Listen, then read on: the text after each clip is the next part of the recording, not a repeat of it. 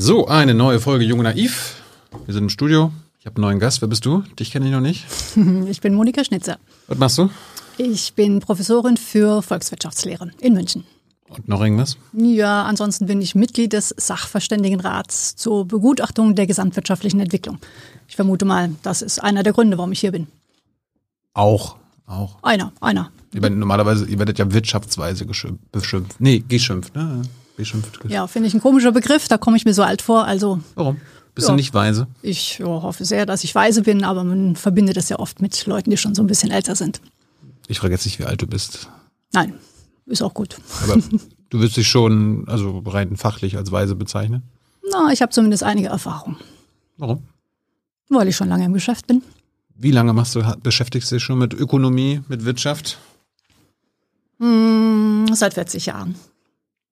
Seit 40 Jahren. Das heißt, in der Schulzeit hat schon angefangen, oder? Im Kindergarten. Nein, Quatsch. Nein, natürlich ähm, im Studium. In der Schulzeit eigentlich nicht. Ich habe in Baden-Württemberg äh, die Schule besucht und da, da gab es keine Wirtschaft Äh, als Schulfach. Nein. Ich glaube schon, dass es in Baden-Württemberg Wirtschaft gab. Ja, aber nicht in der Schule. Wo hast, du, wo hast du denn zum ersten Mal damit äh, Kontakt ge gekommen? Ja, tatsächlich an der Universität. Und ähm, dass ich das überhaupt studiert habe, Mhm.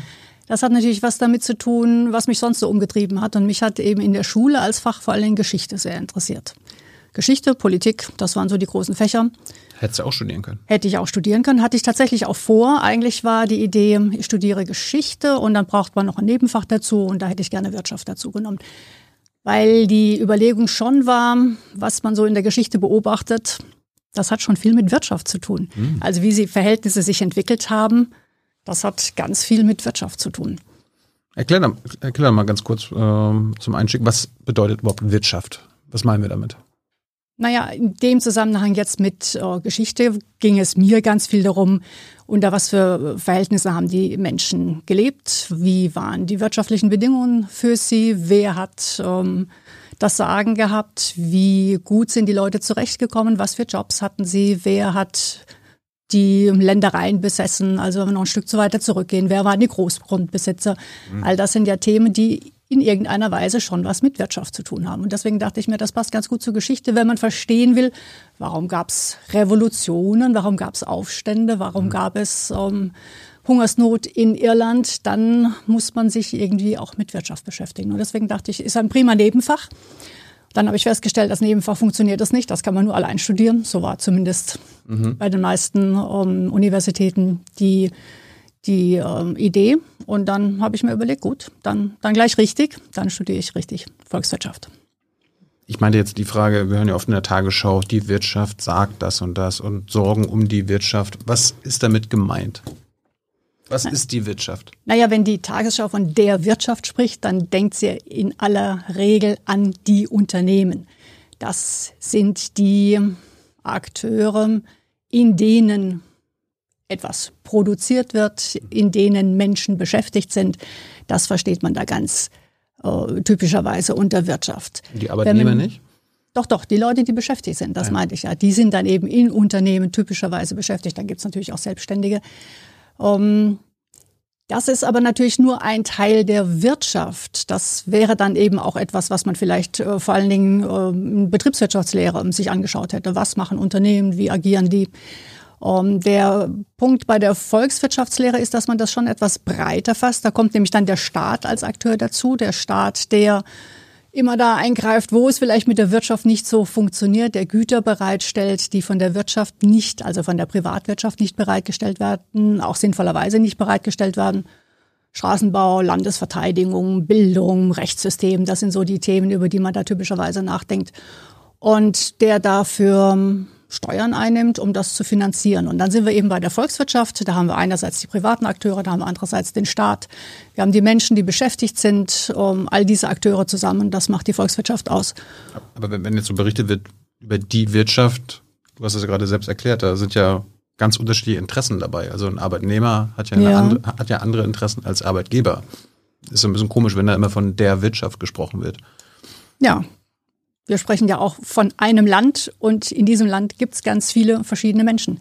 Ja, aber bei einem Land haben wir eine Bundesregierung, die wir quasi gewählt haben, repräsentativ. Das ist ja bei der Wirtschaft gibt es ja jetzt keinen Wirtschaftsführer oder eine Wirtschaftsregierung. Naja, es gibt Interessenvertreter von einzelnen Gruppen. Es gibt die ähm, Gewerkschaften, die die Arbeitnehmerinteressen vertreten. Es gibt die Unternehmensverbände, die die Interessen der Unternehmen vertreten. Dann gibt es Verbraucherverbände, die die Interessen der, der Verbraucher vertreten. Es gibt den Bund der Steuerzahler und so weiter und so weiter. Also es gibt sozusagen für all die verschiedenen Akteure unterschiedliche Interessenverbände, die ähm, ja, ja, sich aber, zur Aufgabe aber, gesetzt haben, deren Interessen zu vertreten. Aber ich, ich denke immer, wenn in der Berichterstattung über die Wirtschaft gesprochen wird, dann werden die Unternehmen gemeint und eben nicht die Arbeitnehmer, der Staat, die ja. Rolle des Staates. Das ist richtig. Das ist vielleicht problematisch. Das ist ähm, eine sehr verkürzte Sicht der Wirtschaft in der Tat. Der so. Volkswirtschaft. Ähm, ich habe mal bei Wikipedia geguckt. Das, da, da beginnt dein Eintrag mit Monika hat studiert. Was hat Monika dann vor dem Studium gemacht? Du hast gerade schon erklärt, warum du das studiert hast, aber aus welchen Verhältnissen kommst du? Was haben die Eltern gemacht? Waren das auch Professoren, auch Ökonomen? Nein, überhaupt nicht. Um, ähm, meine Großeltern waren Arbeiter, haben zwei Weltkriege durchgemacht, um, ähm, sind sehr früh gestorben. Die sind um, ähm, eigentlich gar nicht ins Rentenalter gekommen. Damals war Renteneintrittsalter 65. Das haben. So spät zwei von ihnen gar nicht erlebt, die anderen, nein, es haben drei von ihnen gar nicht erlebt und einer hat ein paar Monate überlebt. Also das heißt, die, die sind sehr früh verstorben, waren einfache Arbeiter. Um, ich habe sie gar nicht kennengelernt, einfach weil die schon so früh verstorben sind. Meine Eltern haben dann immerhin eine Lehre gemacht. Das war schon sehr viel besser. Also das heißt, die haben Volksschule gemacht. Das hat man damals gemacht, wenn man sich das Geld äh, nicht leisten konnte, um auf eine, eine, höhere Schule zu gehen. Und haben dann nach der Volksschule mit Abschluss 14 Jahren ähm, gemacht, was man damals zu tun hatte. Die Mädchen ein Pflichtjahr, die Jungs Arbeitsdienst für ein Jahr und dann, ja, dann eine Lehre. Wobei bei meinem Vater kam dann noch Wehrdienst dazu. Mhm. Um, ja, für Volksschule hat es gereicht, für mehr eben nicht. Für meinen Vater gab es die Möglichkeit, das hat er zumindest immer erzählt, ähm, es gab eine Tante, die hätte ihm eine höhere Schule bezahlt, wenn er Priester geworden wäre. Hm. Also dafür hätte man das Geld locker gemacht. Aber das. Er wollte, er, er wollte nicht Priester werden. Ja, Gott sei Dank, sonst wäre ich jetzt nicht hier. Was ist er denn geworden? Ja, er ist dann kaufmännischer Angestellter geworden. Also beide Eltern, meine Mutter, mein Vater, beide haben eine Lehre gemacht als kaufmännische Angestellte, haben dann gearbeitet. Und meine Mutter hat dann, als ähm, das erste Kind auf die Welt kam, mein Bruder, aufgehört zu arbeiten, so wie man das damals gemacht hat. Es in, gab ja keine Kinderbetreuung. Ja. In Westdeutschland, ja, genau. Mhm. Es gab keine Kinderbetreuung. Die Großeltern waren eben nicht mehr da, um zu helfen. Sprich, äh, sie ist zu Hause geblieben, war Hausfrau dann viele Jahre. Und mein Vater hat als kaufmännischer Angestellter gearbeitet in einem großen Chemieunternehmen. Hey Leute, kurzer Hinweis. Wir stellen ja alles, was wir produzieren, kostenlos ins Netz. Ohne Kommerz. Wir können das nur, weil ihr unsere finanziellen Supporter seid. Das funktioniert seit Jahren und so soll es bleiben. Jeder Euro zählt, per Überweisung oder PayPal. Schaut einfach in die Podcast-Beschreibung und jetzt geht's weiter. Das heißt, du bist auch nicht zum Kinder Kindergarten gegangen und so weiter, das gab es alles bei euch Doch, nicht. doch, es gab einen Kindergarten, ja, ja. da bin ich auch reingegangen. Der Kindergarten ging morgens von neun bis zwölf, dann waren zwei Stunden Pause. Ja. Dann ist man nach Hause gegangen und hat da zu Mittag gegessen, danach nochmal zwei Stunden. Also das war die Kinderbetreuung, die es da gab. So, jetzt hast du, äh, du hast dann, musstest ja Abi gemacht haben. Ja, genau. Wie haben deine Eltern reagiert, dass du, dass Monika hier Abi macht? Das ist ja was ganz Neues in der Familie gewesen wahrscheinlich. Ja, bei mir schon nicht mehr. Ich habe, wie gesagt, äh, Geschwister, zwei hm. ältere Geschwister, ein Bruder, eine Schwester, die beide ein gutes Stück älter sind als ich, acht, neun Jahre. Und ähm, die haben tatsächlich beschlossen, dass sie aufs Gymnasium gehen wollen. Und das haben sie dann auch gemacht. Äh, meine Eltern waren, fanden das erst ähm, gewöhnungsbedürftig. Das äh, waren sie eben tatsächlich nicht gewohnt. Das war etwas, was sie ähm, ja nicht neben Erfahrungshorizont hatten, aber sie haben es akzeptiert. Und dann sind meine Geschwister also aufs Gymnasium gegangen und dann bin natürlich auch ich aufs Gymnasium gegangen. In meinem Umfeld war das aber jetzt nicht sehr häufig der Fall. Also aus meiner Klasse sind es vielleicht drei oder vier gewesen, die aufs Gymnasium gegangen sind. Warst du eine gute Schülerin? Ja. Warum? Ich habe einfach unglaublich gerne gelernt. Ich habe gerne gelesen. Ich habe einfach mich gerne mit Dingen beschäftigt. Ich war einfach sehr neugierig. Ich bin sehr neugierig. Ich habe gerne neue Dinge gelernt. Immer noch, ist das immer noch so? Absolut, ja. Aber jetzt muss man auch dazu sagen, ich bin in einem Umfeld groß geworden, wo es super langweilig war. Ein kleiner Ort außerhalb der Stadt, ähm, in der Nähe von Mannheim, also in einem Vorort von Mannheim. Ähm, kein Internet, nichts. Da gab es nichts, was einem irgendwie beschäftigt hat. Es sei denn, man hat sich seine Welt selbst ähm, erschlossen durch Bücher. Ich habe ganz, ganz viel gelesen und ähm, habe mich jedes Jahr auf das neue Schuljahr gefreut, weil dann gab es neue Bücher. Wir hatten nicht so viele Bücher zu Hause, muss ich dazu sagen. Also die Schule hat mir Bücher bereitgestellt und die öffentliche Bibliothek. Hättest du irgendwas studieren können, wo du dauernd Bücher lesen kannst? Ja, das habe ich dann noch gemacht. Ja, aber Wirtschaft dann. Ja, gut, aber, Aber aber ja auch Bücher Wirtschaftsbücher lesen. sind ja meistens langweilig, oder? Erstens gibt es schon auch da interessante Bücher, aber tatsächlich habe ich auch ganz viele andere Sachen gelesen. Äh, so in der, in der Wirtschaft, was, sieht man, was liest man da so? Das Kapital? Ja, da habe ich äh, zumindest Sekundärliteratur dazu gelesen. So ein bisschen habe ich mal reingelesen, Du hast, aber du hast nicht Marx gelesen. ich habe ein bisschen mal reingeguckt. Also insbesondere eben in der Schulzeit. Da hatte ich Geschichtsleistungskurs und da war natürlich Marx ein großes Thema und da haben wir uns tatsächlich viel damit beschäftigt. War das nicht im Studium Thema? Mm, nein. Also jedenfalls keine Pflichtlektüre. Damit konnte man sich beschäftigen, wenn man Lust hatte, aber ich habe in Köln studiert. Ähm, da hat man nicht Marx gelesen. Was, was für ein Studium hast du in Köln erlebt? Also gab es da auch schon so unterschiedliche Bereiche? Man kann die Wirtschaft so interpretieren, man kann das so angehen. Man gibt ja auch verschiedene Wirtschaftsschulen, ne? Neoklassik, Ordoliberale und so weiter. Wie Also wurdest du da geprägt? Köln gab es äh, mehr oder weniger eine Schule. und die war sehr, sehr ordoliberal, würde man heute vielleicht sagen. Der Begriff hat damals eigentlich keine große Rolle gespielt. Ähm, ja, ähm, sehr, sehr, sehr institutionenlastig. Ähm, interessanterweise sind ja eine Reihe der Professoren, die damals in Köln unterrichtet haben, Mitglied im Sachverständigenrat gewesen, Vorsitzende des Sachverständigenrats. Ja, Lassfeld hat sich auch als Ordoliberale heute noch bezeichnet. War der einer deiner Professoren oder was? Der Larsfeld hat ja ganz woanders studiert Ah ja. und ähm, ähm, Hätte ja sein können. ähm, ja, hat also woanders dazu gefunden. Nein, das war für mich überhaupt kein Thema. Gibt es irgendwie prägenden Professoren, die man kennen muss, die du jetzt gemeint hast?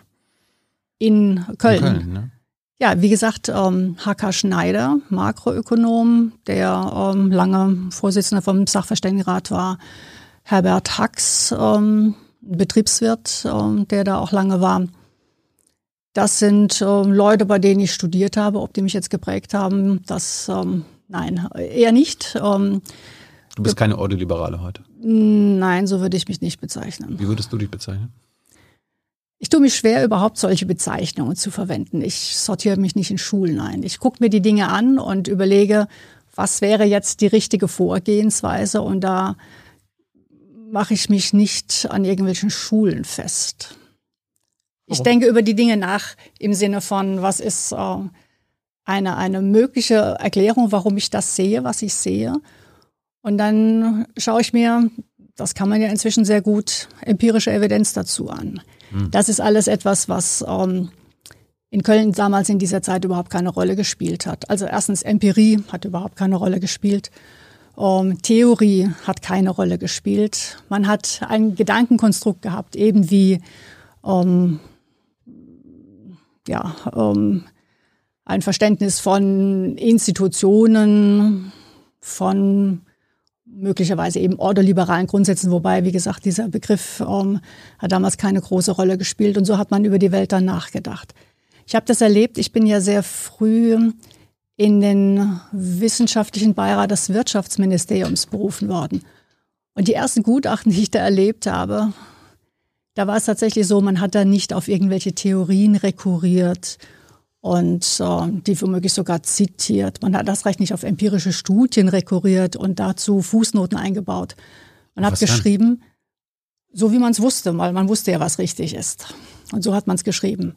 Also äh, Fußnoten einzuführen, Referenzen einzuführen, das war eine Revolution, auf die ich hingearbeitet habe und die es dann irgendwann auch gab. Du warst das. Ja.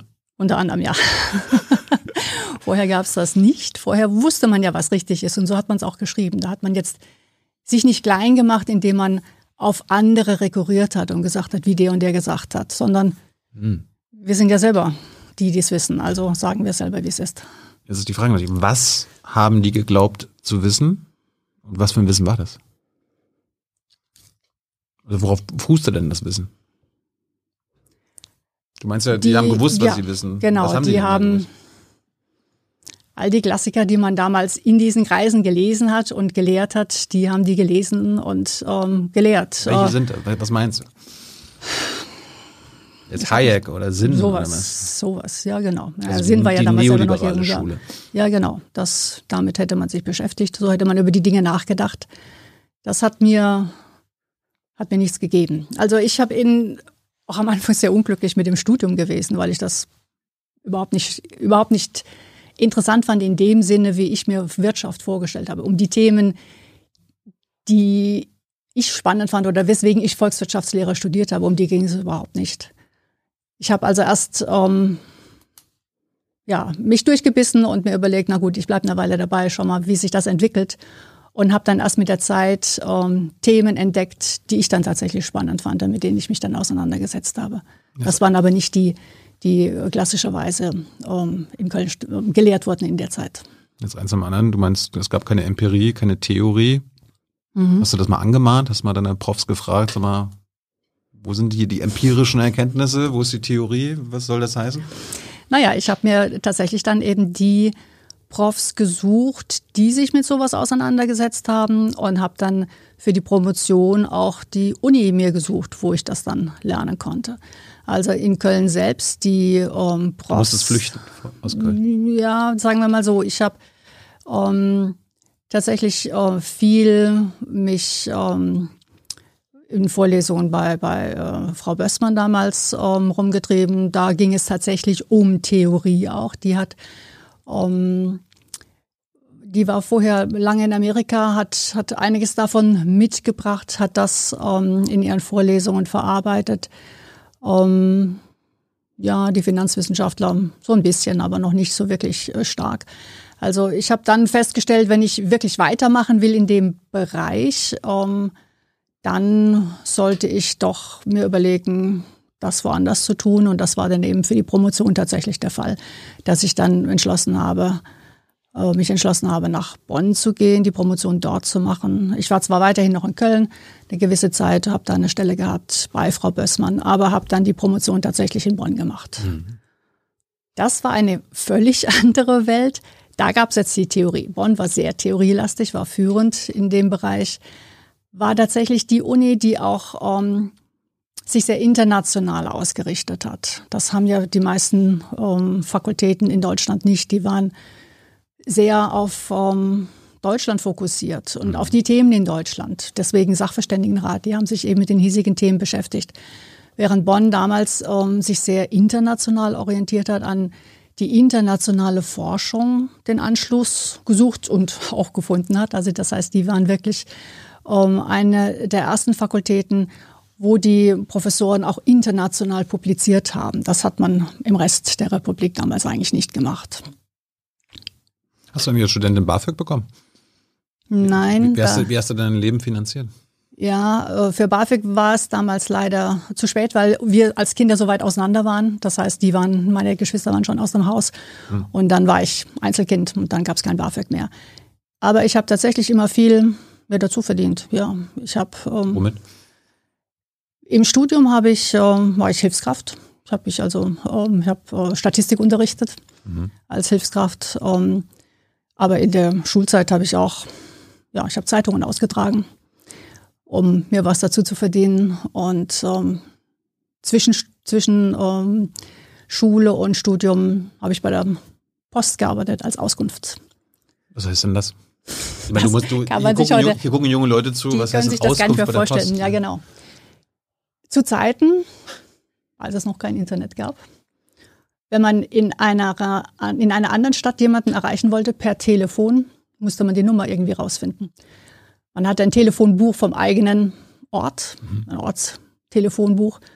Und wenn ich jetzt in Mannheim wohnte und wollte in Hamburg jemanden anrufen, Dann musste ich ins, entweder ins Postamt gehen, da waren alle Telefonbücher der Republik vorhanden, oder ich habe bei der Auskunft angerufen. Und dann hat jemand bei der Auskunft den Hörer abgenommen und hat die Nummer rausgesucht. Und warst du am Telefon oder warst du im Postamt und hast die, die Bücher rausgesucht? ich war am Telefon und man hat jetzt nicht Bücher aufgeschlagen, man hatte das Ganze auf Mikrofisch. Das heißt, man hatte einen großen Stapel Mikrofisch von der ganzen Republik, hat den rausgeholt in den, um, ja, in den Kasten reingeschoben und dann geguckt. Ich meine, hat das nicht Minuten oder Stunden lang gedauert, bis du dann den Namen in der richtigen Stadt gefunden hast? Da musste man zumindest das Alphabet können. Deswegen ist man auch zweieinhalb Tage lang ausgebildet worden. Mhm. Also ich habe das dreieinhalb Monate gemacht. Ähm, das war sozusagen wie eine feste Anstellung, als würde ich da jetzt anfangen, Karriere zu machen. Dazu gehörten, wie gesagt, eine Ausbildung von zweieinhalb Tagen. Da hat man erst nochmal gründlich das Alphabet gelernt.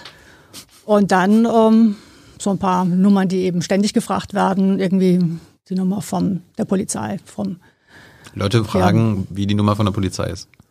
Ja, also jetzt nicht die Notfallnummer, ja. Notrufnummer, aber, aber irgendwie von der, ja, weiß nicht, wenn sie irgendwie einen Diebstahl melden wollen oder so. Mhm. Oder ähm, vom, vom Einwohnermeldeamt oder so irgendwas. Ne? Also das heißt, so ein paar Nummern hatte man dann sich schon mal rausgeschrieben, die hatte man bereit, die wusste man auch auswendig. Also nach einer Woche wusste man das. Mhm. Ja. So, du hast gesagt, du bist von Köln nach Bonn gegangen und hast da dann erst deine spannenden Themen gefunden. Mhm. Was sind denn das für spannende Themen? Was war, was fand Monika damals spannend? War ja in den 80ern, Ende der 80er, ne? Mhm.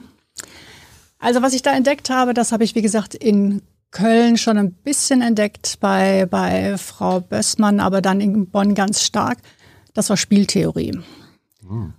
Und das hat mich tatsächlich sehr fasziniert. Aus verschiedenen Gründen. Also erstens, weil das tatsächlich genau die logische Auseinandersetzung mit Themen ist, die mich total anspricht. Ich habe immer gerne logische Probleme gelöst. Ich mache auch gerne in der Zeitung irgendwelche logischen Probleme. Wenn es heißt, äh, Peter ist das älteste Kind, äh, Johann hat noch drei Geschwister, Susanne ähm, ist die jüngste, wie heißt die Mutter? Ne? Also solche, solche Sachen, ich löse das gerne.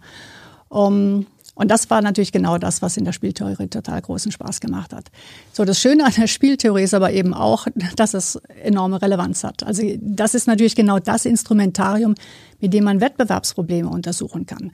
Man muss sich überlegen, bis äh, zur Entwicklung der Spieltheorie, und die hat eben in den 80er Jahren einen enormen Boom getan, mhm. um, gab es zwei Marktformen, über die man nachgedacht hat. Das war der vollkommene Wettbewerb und das war das Monopol. Die wirkliche Nichts, nichts Welt. dazwischen, oder was? Nein, ah. dafür hatte man nicht das Instrumentarium. Mhm. Also so ein bisschen monopolistische Konkurrenz, ähm, John Robinson, ja. Aber man hatte eigentlich nicht das Instrumentarium, um sich damit auseinanderzusetzen. Und das ist durch die Spieltheorie gekommen. Spieltheorie ist eben ein Instrumentarium, um strategische Interaktion zu analysieren. Wenn also das, was ich mache, also das, was ich optimalerweise mache, nicht nur abhängig ist von meiner Umwelt im Allgemeinen von dem, was, was mich selber betrifft, sondern auch von dem, was andere im Markt tun, ein anderes Unternehmen. Wenn also das, was für mich optimal ist, abhängig davon ist, was das andere Unternehmen macht. Als Monopolist muss ich mich darum nicht scheren. Da weiß ich, wenn ich den Preis setze, dann kaufen so und so viele Leute bei mir. Wenn ich aber in einem ähm, ja, wenn ich bei vollkommener Konkurrenz bin, dann kann es mir auch egal sein, weil ähm, ich weiß, zu welchem Preis ich was verkaufen kann. Ich verkaufe halt so viel, wie für mich sinnvoll ist. Aber wenn ich in einer strategischen Interaktion bin mit einigen wenigen Unternehmen, dann ist das, was für mich optimal ist, abhängig davon, was macht meine Konkurrenz? Kommen die jetzt auch mit einem neuen Produkt raus? Verkaufen die jetzt viel? Verkaufen die jetzt wenig? Je nachdem ist der Marktpreis ganz unterschiedlich und ich will mich selber auch anders verhalten. Das also zu untersuchen, dafür braucht man Spieltheorie und das war total spannend. Also für Wettbewerbsfragen total spannend. Und dann kann man es für viele Sachen auch anwenden. Und das nächste, was dann dazu kam, war, sich zu überlegen, ja, wie designt man denn Spiele? Jetzt kommen wir zu Vertragstheorie. Institutionen, nämlich wie entwickle ich ein Spiel und mit der Spieltheorie löse ich dann, was rauskommt, wenn ich das Spiel so designt habe. Mhm. Und jetzt sind wir an dem Punkt, wo es interessant wird, nämlich wie gestalte ich einen Markt? Beispielsweise, ich verkaufe Lizenzen für, für ähm, Frequenzen. Mhm. Wie mache ich dies, dieses Spiel? Wie stelle ich dieses Spiel auf das, was Sinnvolles rauskommt? Wie reguliere ich sinnvoll? privatisiere ich oder lasse ich Unternehmen staatlich? Mhm. Das alles ist eine Frage, wie designe ich einen Markt? Dafür spielt Vertragstheorie eine ganz wichtige Rolle. Und um das zu analysieren, brauche ich dann die Spieltheorie. Also da hat so eins zum anderen geführt und es kamen unterschiedliche Themen. Erst, wie gesagt, ganz stark Wettbewerb. Damit habe ich mich am Anfang ganz viel beschäftigt. Und dann aber eben auch diese Fragen nach optimaler Ausgestaltung von Institutionen. Dann fiel die Mauer. Dann hat man sich überlegt, ja, wie werden da jetzt Marktwirtschaften entwickelt? Was ist denn vorher verkehrt gelaufen? Was muss man denn jetzt machen, damit da sich florierende Marktwirtschaften entwickeln? Und da haben all diese Fragen eine riesige Rolle gespielt. Gab es keinen Markt in der DDR? Nein, da gab es keinen Markt. Da ist. Also da kann meine Eltern ja mal fragen, die sind öfter mal in den Markt gegangen. Ja, vielleicht sind sie auf einen Markt gegangen, auf einen Markt und haben da Gemüse gekauft. Hm. Aber ähm, es gab eine Planwirtschaft. Es wurde beschlossen von einer Obrigkeit, wie viel wovon produziert wird. Hm. Und das war dann entweder das, was die Leute wollten oder halt nicht. Ein geplanter Markt oder was? Nein, es war ja kein Markt in dem Sinne, dass man gesagt hat, oh, kommen die Leute, wollen die das, was wir haben? Äh, sollte ich vielleicht davon mehr produzieren? Wenn das nicht im Plan vorgesehen war, hat man das halt auch nicht produziert. Man hat also jetzt nicht notwendigerweise darauf geachtet, ähm, was wollen die Leute wirklich haben, sondern hat produziert. Und äh, das hat man nicht getan, um Gewinne zu maximieren, sondern weil man bestimmte Ziele erreichen wollte. Und die Ziele waren jetzt nicht notwendigerweise das Ziel, die Menschen glücklich zu machen, indem sie ihnen die Farbe an äh, Jacken äh, geliefert hat, die die gerne angezogen haben. Ist Planwirtschaft grundsätzlich böse? Böse ist überhaupt nicht der richtige, der richtige Ausdruck. Ist das grundsätzlich schlecht? Ähm, die Frage ist einfach, welches System funktioniert in dem Sinne, dass Ressourcen effizient verwendet werden. Und dafür ist es eben wichtig, herauszufinden, was wollen denn die Menschen überhaupt? Und wer macht sich Mühe, das rauszufinden? Naja, jemand, der, wenn er das rausfindet, auch was dafür bekommt. Also der auch damit dann wirtschaftlichen Erfolg hat. Wenn ich ein kleines Unternehmen aufmache und mir überlege, was soll ich denn produzieren, und indem ich dann das wirklich gut rausfinde oder ein ganz tolles Produkt entwickle, was wirklich gut ankommt, wenn ich dadurch dann erfolgreich bin, dann habe ich was geschaffen, nämlich ich habe Menschen möglicherweise glücklich gemacht mit dem, was ich für sie produziert habe und bin selber damit erfolgreich geworden. Hm. Wenn ich aber ähm, einfach nur meinen Dienst mache, ohne in irgendeiner Weise vielleicht auch daran beteiligt zu sein, was da äh, am Ende rauskommt, dann ist wahrscheinlich der, der Anreiz nicht besonders groß, das auch zu tun. Ja, dein Kollege Achim Truger konnte letztes Mal nicht erklären, was der Unterschied ist zwischen einer Planwirtschaft und äh, Rahmenbedingungen setzen in einer, in einer Marktwirtschaft. Ich glaube, die Frage ist tatsächlich ganz stark, wie viel Freiheit habe ich, das zu tun, was ich möchte? Wie viel wird mir vorgegeben? Und habe ich die Möglichkeit, mich da auch zu verwirklichen, indem ich eben selber auch auf eigenes Risiko Dinge tue.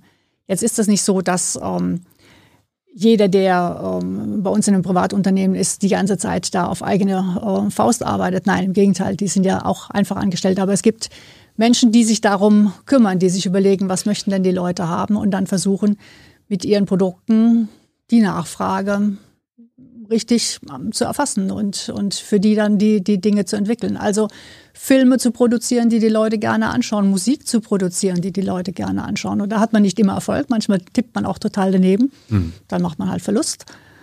Und wenn man ähm, erfolgreich ist, wenn es richtig getippt war und das Produkt wirklich gut ist, dann macht man damit Gewinn. Aber jetzt haben wir eine neue Bundesregierung, die hat ja auch einen Plan. Zum Beispiel bis 2030 sollen 80 Prozent unsere, unseres Stroms aus erneuerbaren Energien kommen. Dafür werden Rahmenbedingungen gesetzt, wie das bis in den nächsten neun Jahren, acht Jahren passieren kann. Mhm. Ist das nicht ein Plan der Bundesregierung und damit Planwirtschaft? Also tatsächlich, also tatsächlich ist das jetzt genau das Design eines Spiels, so wie ich das mhm. eben beschrieben habe. Das heißt, man sagt, wir brauchen bestimmte Rahmenbedingungen, bestimmte Regeln, beispielsweise einen CO2-Preis, Nein, das ist ja nicht, also der Plan ist sozusagen, dass man sagt, wir wollen zu 80 Prozent Aber ähm, man sagt jetzt nicht, äh, und dafür machst du das und du das und du das und du das, sondern man sagt beispielsweise, wir setzen einen CO2-Preis, der dafür sorgt, dass ähm, ja. weniger fossile Energieträger verwendet werden, dafür mehr erneuerbare Energien. Jetzt braucht es auch die Wirtschaft, die dann mitmacht. Jetzt reden wir wieder über die Wirtschaft. Jetzt braucht es auch die Unternehmen, die dann die erneuerbare Energie ähm, produzieren. Dafür braucht es wiederum auch den Staat. Also in dem Sinne einen Plan im Sinne von, hm. wir müssen dafür sorgen, dass ähm, die Windräder gebaut werden können und die Solarpanels auf die Dächer kommen. Also sprich, da braucht es wieder die Rahmenbedingungen, damit das funktioniert. Aber es braucht schon auch ein paar Unternehmer, die ähm, Interesse daran haben, solche Windräder zu bauen, weil sie ja. denken, dass sie damit Geld verdienen können. Ich meine, das, du hast das als Spiel bezeichnet. Ich meine, der Plan, das Ziel ist bis 2030 80 Prozent. Ja, genau. Wie die Unternehmen da jetzt hinkommen, ist ja dann ihre Sache, aber quasi die Spielregeln, ja, die Planregeln genau. werden vom Staat gemacht. Das ist genau die Idee. Also das Planwirtschaft da jetzt gar nicht so. Nein, der Punkt ist, äh, der Punkt Fall. ist tatsächlich, um, die Leute sollen selber spielen. Das heißt, sie müssen diese Freiheit, die Kreativität dann auch haben. Sie mhm. sollen nicht morgens gesagt bekommen, wenn sie aufstehen, hier, heute machst du das und das und das und das, sondern müssen die Freiheit haben, das Ziel so zu erreichen, wie es tatsächlich am, am, am besten ist, weil das ja die, die um, ähm, Kenntnisse, die Kreativität der Leute am meisten um, nutzt. Also nochmal ein Blick zurück auf die Planwirtschaft. Wenn mir, wenn ich in der LPG beschäftigt bin und äh, letztlich ich da einfach angestellt bin, aber nicht am Erfolg beteiligt bin, wie gut es läuft oder nicht. Und es dann heißt, Montag bis Mittwoch wird, äh, wird gemäht ähm, oder, oder wird die Ernte eingefahren. Aber am Sonntag sieht man schon, oh, das Wetter wird schlecht, vielleicht sollten wir es sonntags schon machen. Dann würde man denken, naja, dann wäre es vielleicht auch schlau, man macht es schon sonntags und sagt nicht, naja, nach Plan ist aber von Montag bis Mittwoch die Mähmaschine dafür abgestellt und die Leute dafür eingeteilt. Aber ich meine, die wenigsten Angestellten in Deutschland sind heutzutage an ihren Unternehmen beteiligt. Die bekommen Lohn, aber die sind jetzt nicht beteiligt an. Aber der Unternehmensbesitzer, der jo. kümmert sich darum und das der gab es. Arbeiten. Genau, und das ist aber etwas, die LPG hat ja keinem gehört, die hat dem Volk gehört, aber nicht einem, nicht dem, der ähm, ähm, sie geleitet hat. Mhm. Und der, der sie geleitet hat, ist eben auch nicht wirklich daran beteiligt gewesen. Aber es ist ein großer Unterschied, ob sie jetzt einem einzigen gehört oder quasi einem, einem Volk, einem Staat? Um, es ist nicht der Punkt, dass es jetzt einer Person gehört, aber dass um, die, die Entscheidungen treffen, auch tatsächlich die Konsequenzen zu tragen haben. Hm. Also sprich, um, entweder davon profitieren oder auch negative Konsequenzen tragen, also auch Verluste machen.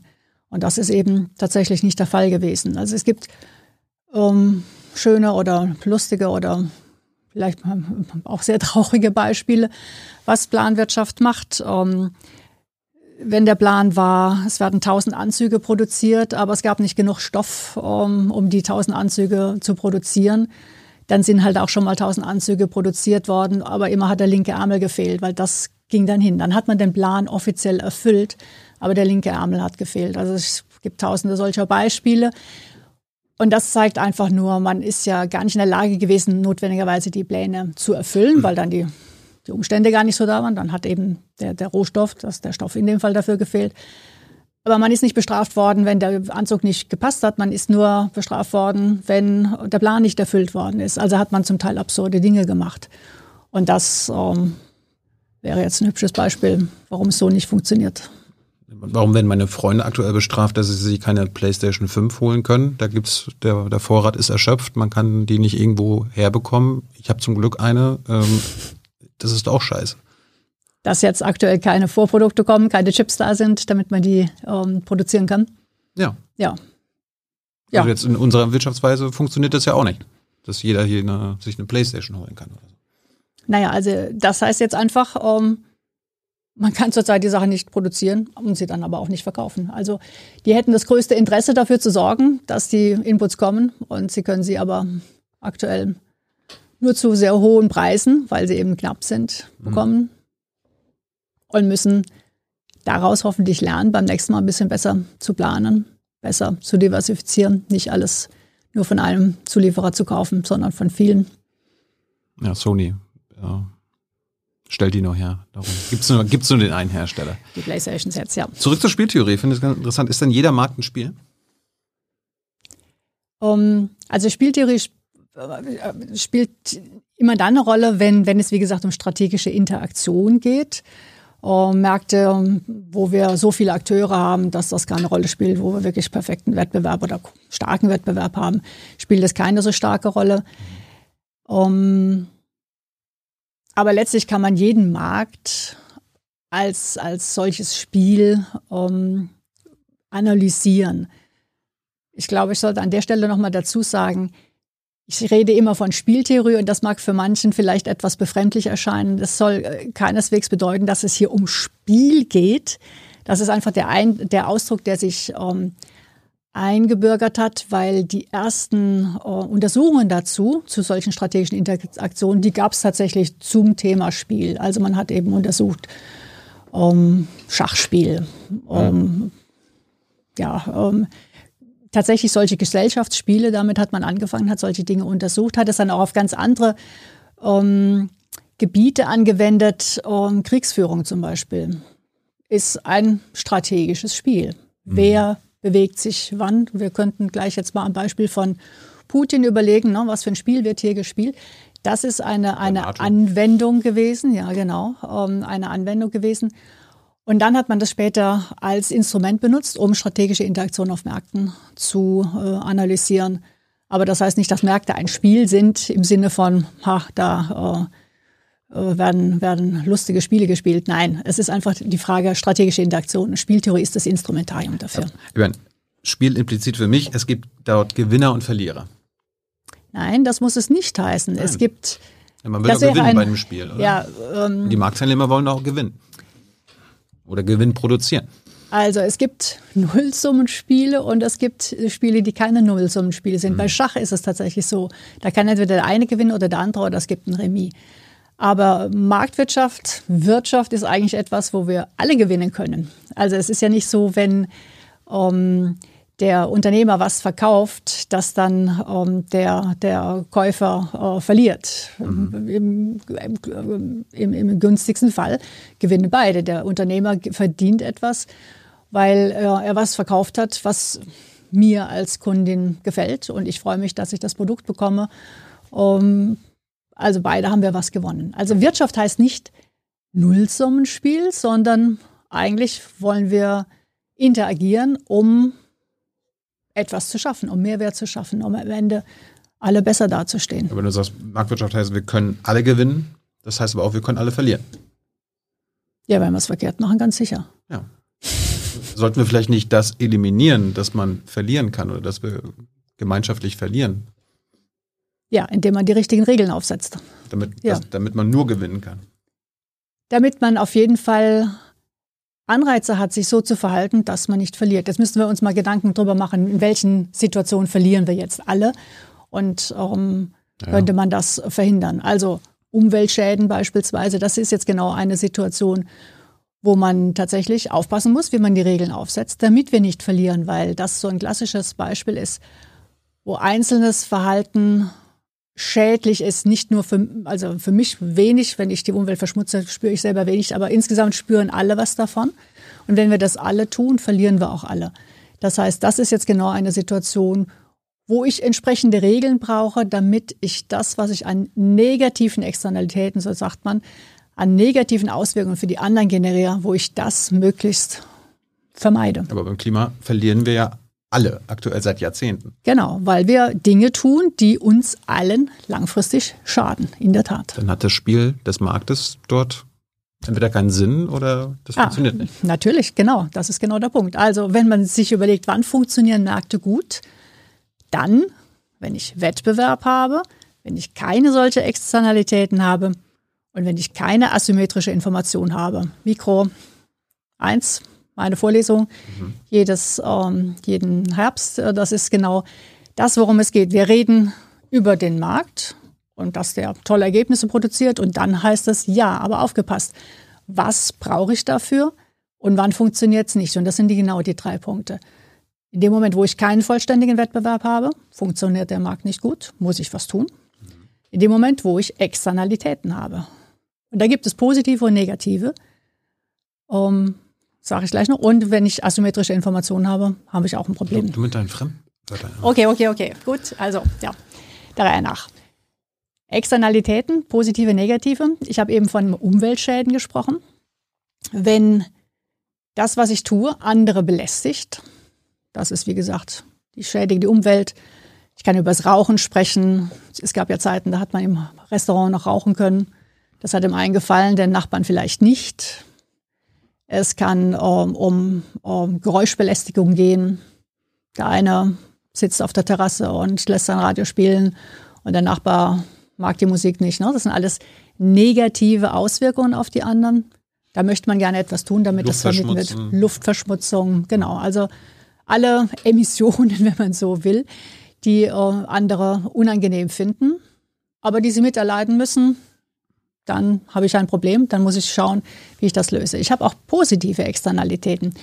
Beispielsweise, wenn ich ähm, mir was Tolles ausdenke, eine Innovation, ein anderes Thema, mit dem ich mich viel beschäftige, wenn ich mir was Tolles Neues ausdenke, dann kann ich das nutzen, dann haben aber auch andere was davon. Ich, wenn ich das, wenn ich diese Information weitergebe. Wenn ich das Patent freigebe. Ja, genau, genau. Jetzt können wir gleich drüber reden, warum es Patente dann trotzdem auch braucht und warum das ganz äh, sinnvoll ist. Aber jemand, der ein neues Lied erfindet, der hört, singt sich das ja nicht nur selber vor, wenn es jetzt wirklich gut ist, dann mhm. singt er das auch anderen vor um, und dann freuen die sich dran. Eine positive Externalität. Also das wäre jetzt ähm, ein, ein, ein Fall, wo der Markt nicht gut funktioniert. Im einen Fall, weil man zu viel von etwas macht, zu viel Umweltverschmutzung. Im anderen Fall, weil man zu wenig von etwas macht. Die Leute erfinden zu wenig, wenn sie keine äh, Kompensation dafür kriegen, dass die anderen auch alle das ganz toll finden und davon was lernen. Und da braucht es dann auch wieder den Staat. Deswegen subventionieren wir Innovationen und äh, Forschung und Entwicklung, Hochschulen. Das subventionieren wir, um noch mehr Anreize zu geben, das zu machen, weil wir insgesamt so viel davon haben und der Einzelne für sich selber gar nicht so viel davon hat, dass er davon genug macht. Wo braucht es, in welchen gesellschaftlichen Bereichen kein Markt? Wo, wo darf es kein Spiel geben? Ich glaube, bei ganz vielen zwischenmenschlichen Interaktionen würde ich denken, da ist es problematisch, wenn wir da über einen Markt nachdenken. Um, da macht ein Markt Beziehungen kaputt. Denken wir zum Beispiel, um, ich kann mich, kann mich an einen Kollegen erinnern, der davon berichtet hat, dass sie sonntags morgens diskutieren, er mit seiner Frau, wer geht zum Bäcker und holt die Brötchen. Mhm. Und dann haben die einen Markt entwickelt. Und er hat sie bezahlt dafür, dass sie zur Mekka geht. Die Ehe hat nicht mehr lange gehalten. Also das sind so klassische Beispiele, wo man vielleicht mit Markt nicht sehr weit kommt. Ich dachte, du sagst jetzt Polizei, Feuerwehr, Justiz, Gesundheitswesen. Ah. Da könnte also, man ja auch sagen, wir, wir äh, privatisieren die Polizei, Monika. Wir privatisieren die Feuerwehr. Wir privatisieren das Gesundheitswesen, so wie wir es ja schon teilweise gemacht haben. Okay, da müssen wir jetzt ganz neu drüber nachdenken. Polizei. Kann man ja denken. Um, gibt es ja in gewissem Umfang privater Sicherheitsdienst, wenn ein Unternehmen dafür sorgen will, dass um, auf dem Betriebsgelände nicht eingebrochen Aber wird. Aber die haben nicht die Staatsgewalt. Genau, das ist genau der Punkt. Also privater Sicherheitsdienst für eine Veranstaltung, für ein Unternehmen oder so gibt es, ist sinnvoll, funktioniert. Das andere ist, ähm, wenn ich äh, als Staat das Gewaltmonopol habe, und das sollte ich haben, dann muss ich dafür sorgen, dass das ausgeübt wird von Menschen, die dem Staat verpflichtet sind. Und da kann ich jetzt nicht zulassen, dass die dann von jemand anderem bezahlt werden, um dann möglicherweise Mhm. das Recht nicht durchzusetzen. Deswegen habe ich verbeamtete Polizisten. Deswegen habe ich verbeamtete Richter, weil die wiederum dem Staat verpflichtet sein sollen, dem gegenüber loyal sein sollen und den Gesetzen, die durchsetzen und nicht ähm, dem, der am meisten bietet. Aber haben wir, um, haben wir Justiz nicht gerade im im ökonomischen so eine Teilprivatisierung. Ich meine, es gibt ja immer diese auch diese Abkommen bei, ah, bei internationalen Abkommen, ja. solche Schiedsgerichte. Ja. ja. Wo die Anwälte um, dann Richter spielen und die Unternehmen bzw. die Staaten da sich die Anwälte aussuchen ja, können. Also es ist korrekt, dass es da solche äh, Institutionen gibt, aber es ist trotzdem nicht so, dass da jetzt der, der am meisten zahlt, um, sich dann durchsetzt. Das spielt bei Gerichtsverfahren, vielleicht reden wir nachher noch ein bisschen über Wettbewerbsthemen, Klar. da spielt das tatsächlich eine Rolle. Wer hat jetzt nicht, wer besticht die Richter, darum geht es nicht. Mhm. Aber wer hat mehr Geld für Anwälte? Da mhm. spielt das natürlich eine, eine, gewisse Rolle. Also ein Feuerwehr und so? Aber bei den Richtern auf jeden Fall, ähm, ja, äh, ist es ganz wichtig, dass das, ähm, dass das äh, Menschen sind, die sich dem Staat gegenüber verpflichtet fühlen wir sehen ja ähm, Feuerwehr, ich komme gleich drauf, aber das haben wir ja genau in den Staaten gesehen, ähm, in den Planwirtschaften, die sich dann neu entwickelt haben oder sollten hin zu ähm, ja, Demokratien, zu Staaten nach westlichem Prinzip. Und wir sehen, was äh, alles schief geht, wenn da die Justiz nicht unabhängig ist mhm. und ähm, ja, nicht den Gesetzen verpflichtet sind. So können wir die Feuerwehr privatisieren. Was mit dem Gesundheitswesen? Könnte man die Feuerwehr privatisieren? Können wir dann einen Markt Sorry. haben? Um, die beste Feuerwehr setzt sich durch. Ich bin nicht sicher, ob das jetzt tatsächlich Effizienzgewinne bringen würde. Also da müssten wir jetzt eigentlich drüber reden, warum wir überhaupt in manchen Fällen staatliche Unternehmen haben wollen hm. oder, oder Staatsgewalt haben wollen, in manchen Fällen. Oder staatliche Grundversorgung. Ja. Um, ich sehe nicht, dass wir jetzt für die Feuerwehr Wettbewerb brauchen, dass es da viele Effizienzgewinne zu eben gibt. Naja, es gibt wahrscheinlich, man kann es besser oder schneller machen vielleicht, aber ja, konkurrierende Feuerwehr wäre an der Stelle, glaube ich, ich nicht das, mal so, der Gedanke war ja so ein bisschen in jeder kleineren, größeren Stadt gibt es eine Feuerwehr und da gab es auch immer ein Krankenhaus. Die Krankenhäuser ja. haben wir jetzt teil, teilprivatisiert. Die sind jetzt, stehen jetzt auch teilweise im Wettbewerb und müssen Geld verdienen und müssen Profit erwirtschaften. Können wir doch bei der Feuerwehr auch machen. Wenn die, wenn die Feuerwehr von der Nachbarstadt schneller beim Brand ist als die eigene, dann setzt sie sich halt durch. Ja, ich glaube nicht, dass das, ähm, also ich würde jetzt keinen Grund sehen, warum man das haben wollte ähm, und warum das jetzt effizienter sein sollte. Bei den Krankenhäusern muss man nochmal äh, drüber nachdenken, warum man jetzt an der Stelle hm. um, das zum Teil privatisiert hat. Da geht es jetzt tatsächlich darum, ist es sinnvoll, dass alles jeweils in staatlicher Hand ist, was man ähm, an, an Vorsorge anbieten möchte? Und wo kann es sinnvoll sein, dass das in privater Hand ist? Kennst du da ähm, was? Es ist nicht grundsätzlich an der Stelle verkehrt zu sagen, es gibt private Krankenhäuser, die auch ähm, versuchen, effizient zu arbeiten, gut zu arbeiten. Profiterwirtschaften, Milliardengewinne in den letzten Jahren. Um, das fehlt im System. Ich glaube, wenn wir hier drüber reden, muss da was ähm, verbessert werden. Also es wird ja viel darüber geredet. Ähm, ich wollte ja nicht wissen, ob es verbessert wird. Das, äh, da ist ja jeder der Meinung, dass es verbessert werden muss. Aber brauchen wir überhaupt einen Markt? Brauchen wir da überhaupt ein Spiel? Haben wir nicht gesehen, dass in den letzten Jahrzehnten der Markt dann nicht funktioniert hat? Dass er ihm nicht bessere Ergebnisse für die Gesellschaft bringt? Im Gesundheitswesen.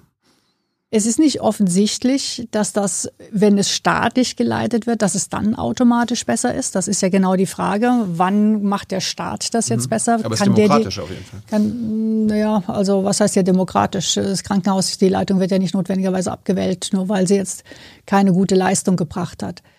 Um, hm. Ein Wettbewerb an der Stelle also man kann sich äh, darüber streiten, ist es jetzt sinnvoll, Wettbewerb zu haben? Die Frage ist ja, würde ich als um, ähm, Patient mir aussuchen, was ist das bessere Krankenhaus und dahin gehen? Dazu müsste ich erstmal Transparenz haben. Ich müsste wissen, was ist das bessere Krankenhaus. Bei Ärzten habe ich das ja schon. Ich suche mir als Patient oder ja, kann es mir hoffentlich aussuchen, zu welchem Arzt ich gehe und versuche dann zu dem zu gehen, der, der am besten ist. Also an der Stelle habe ich tatsächlich Wettbewerb. Aber also Vielleicht sollten wir in einer Gesellschaft leben, wo es nicht nötig ist, dass ich mir vorher, vorher informiere, in welches Krankenhaus ich im Fall der Fälle gehen muss, sondern jedes Krankenhaus ist halt gleich gut ausgestattet, gleich top. Ja, aber sind die Leute auch gleich gut motiviert? Arbeiten die Leute gleich gut? Um Ich glaube nicht, dass die in privaten Krankenhäusern mehr motiviert sind. Also hast du mal die ganzen Demos in den letzten Wochen und Monaten verfolgt bei Vivantes und so? Denen geht's, glaube ich, noch schlechter als den Leuten bei staatlichen oder anderen Krankenhäusern. Hat der Markt nicht versagt im Gesundheitswesen? Können wir das nicht zurückschrauben? Ich glaube, die Frage ist doch, was wollen wir hier erreichen? Wir wollen eine gute, eine sehr gute Gesundheitsversorgung haben. Wir wollen das zu adäquaten Kosten haben mhm. und wollen dafür sorgen, dass das auch angeboten wird. Und da braucht es schon Überlegungen, was könnte denn die Gesundheitsversorgung verbessern? Und da wäre die Frage, schaffen wir das automatisch, indem wir davon ausgehen, wir stellen ein staatliches Krankenhaus hin und äh, alle sind schon super motiviert. Das ist äh, leider eben auch nicht notwendigerweise immer der Fall. Man muss sich vor allen Dingen auch überlegen, wie sind die organisiert? Also es ist ja viel darüber geredet worden, sollte man die Krankenhäuser äh, stärker zentralisieren, also sollte man kleine Krankenhäuser aufgeben und dann größere Zentren haben. Und da sieht man einfach, von der Gesundheitsversorgung her spricht sehr viel dafür, dass man größere Einheiten hat, die dann auch stärker spezialisiert sind auf bestimmte Krankheiten. Also die einen eben auf den Herzinfarkt und die anderen auf den Schlaganfall und der nächste auf die Hüftoperation oder so.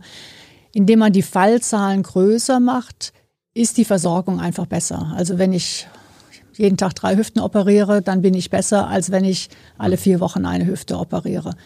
Und das sind genau Überlegungen, die es in letzter Zeit gab, dass man sowas stärker konzentriert und dann eben nicht in jedem Wald- und Wiesenkrankenhaus die gleichen, und zwar das ganze Spektrum an ähm, Versorgung anbietet. Grundversorgung natürlich schon. Also wie gesagt, zum Herzinfarkt muss ich jetzt schnell ins nächste Krankenhaus, aber eigentlich ist es noch besser, ich komme in ein spezialisiertes Krankenhaus. Wenn ich einen Herzinfarkt habe, dann brauche ich fünf Minuten zum nächsten Krankenhaus. Wenn mein Vater auf dem Dorf Herzinfarkt ja. hat, dann muss er über eine Stunde zum nächsten Krankenhaus fahren. Genau, da reden wir darüber, dass das die Versorgung oder? auf dem Land insgesamt einfach schlecht ist. Ja.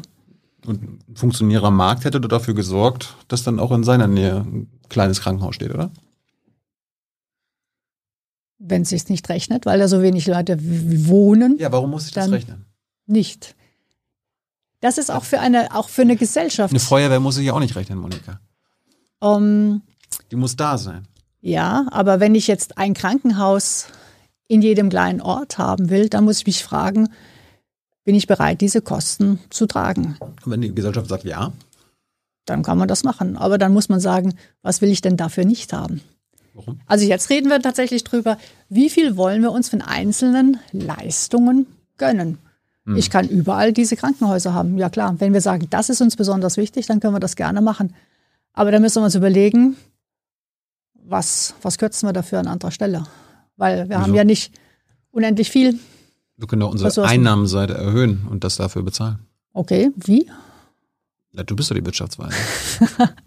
ich. Eine Vermögensteuer lehnst du ja ab, oder? Kann, ähm, Richtig? Das sagen wir mal, reden wir gleich drüber. Ich kann mir anschauen, was wir insgesamt als Volkswirtschaft hm. einnehmen. Und dann kann ich mir überlegen, wie wollen wir das ausgeben? Und wenn wir sagen, wir wollen noch mehr für Gesundheitsvorsorgen ausgeben. Wir geben schon sehr viel dafür aus. Wir wollen noch mehr.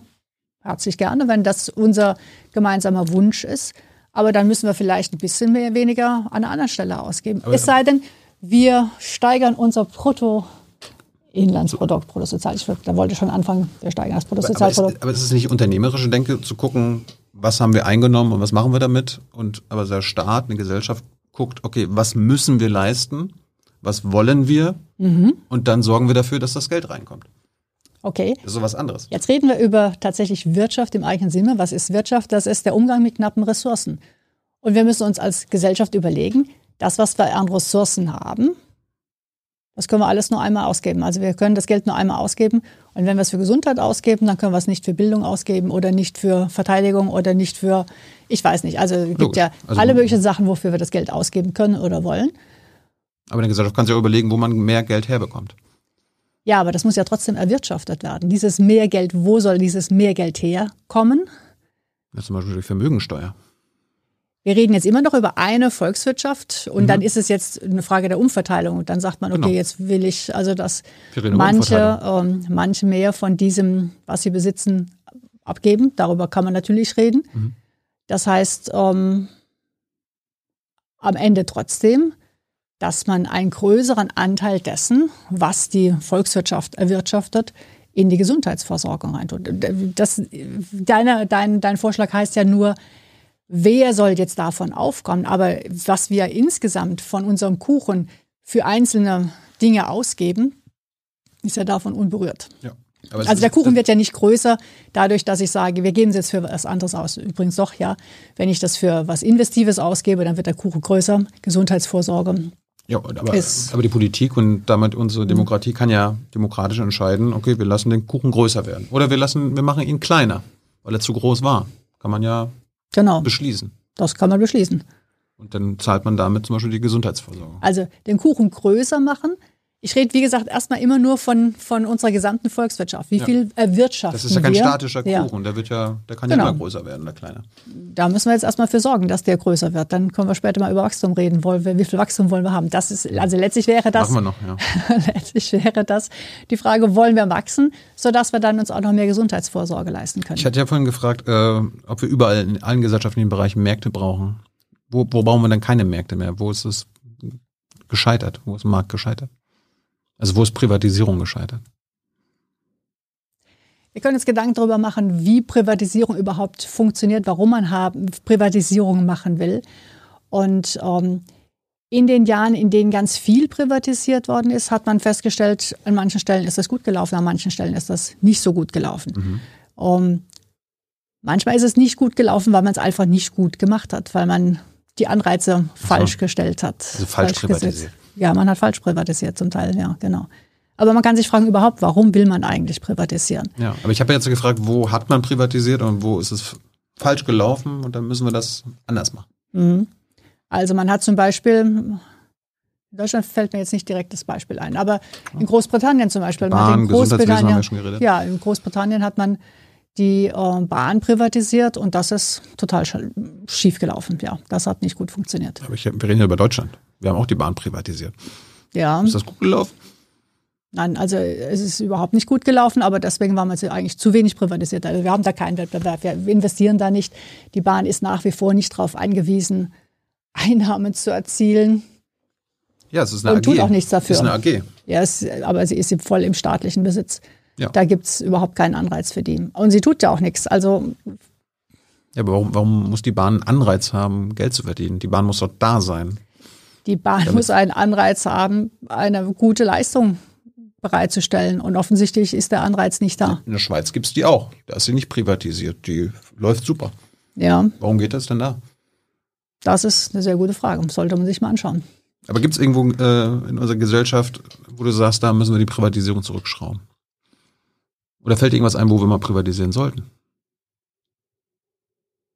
Oder haben wir jetzt alles schon privatisiert, was man privatisieren kann?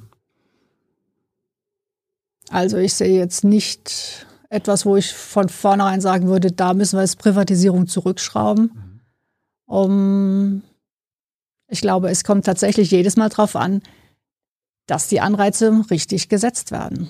Und wie gesagt, am Beispiel Bahn sehen wir, also dass das privat ist, äh, spielt wirklich keine Rolle, weil es ja vollständig im staatlichen Besitz ist, weil alle Verluste getragen werden, um offensichtlich keine Anreize da sind, den Service zu verbessern.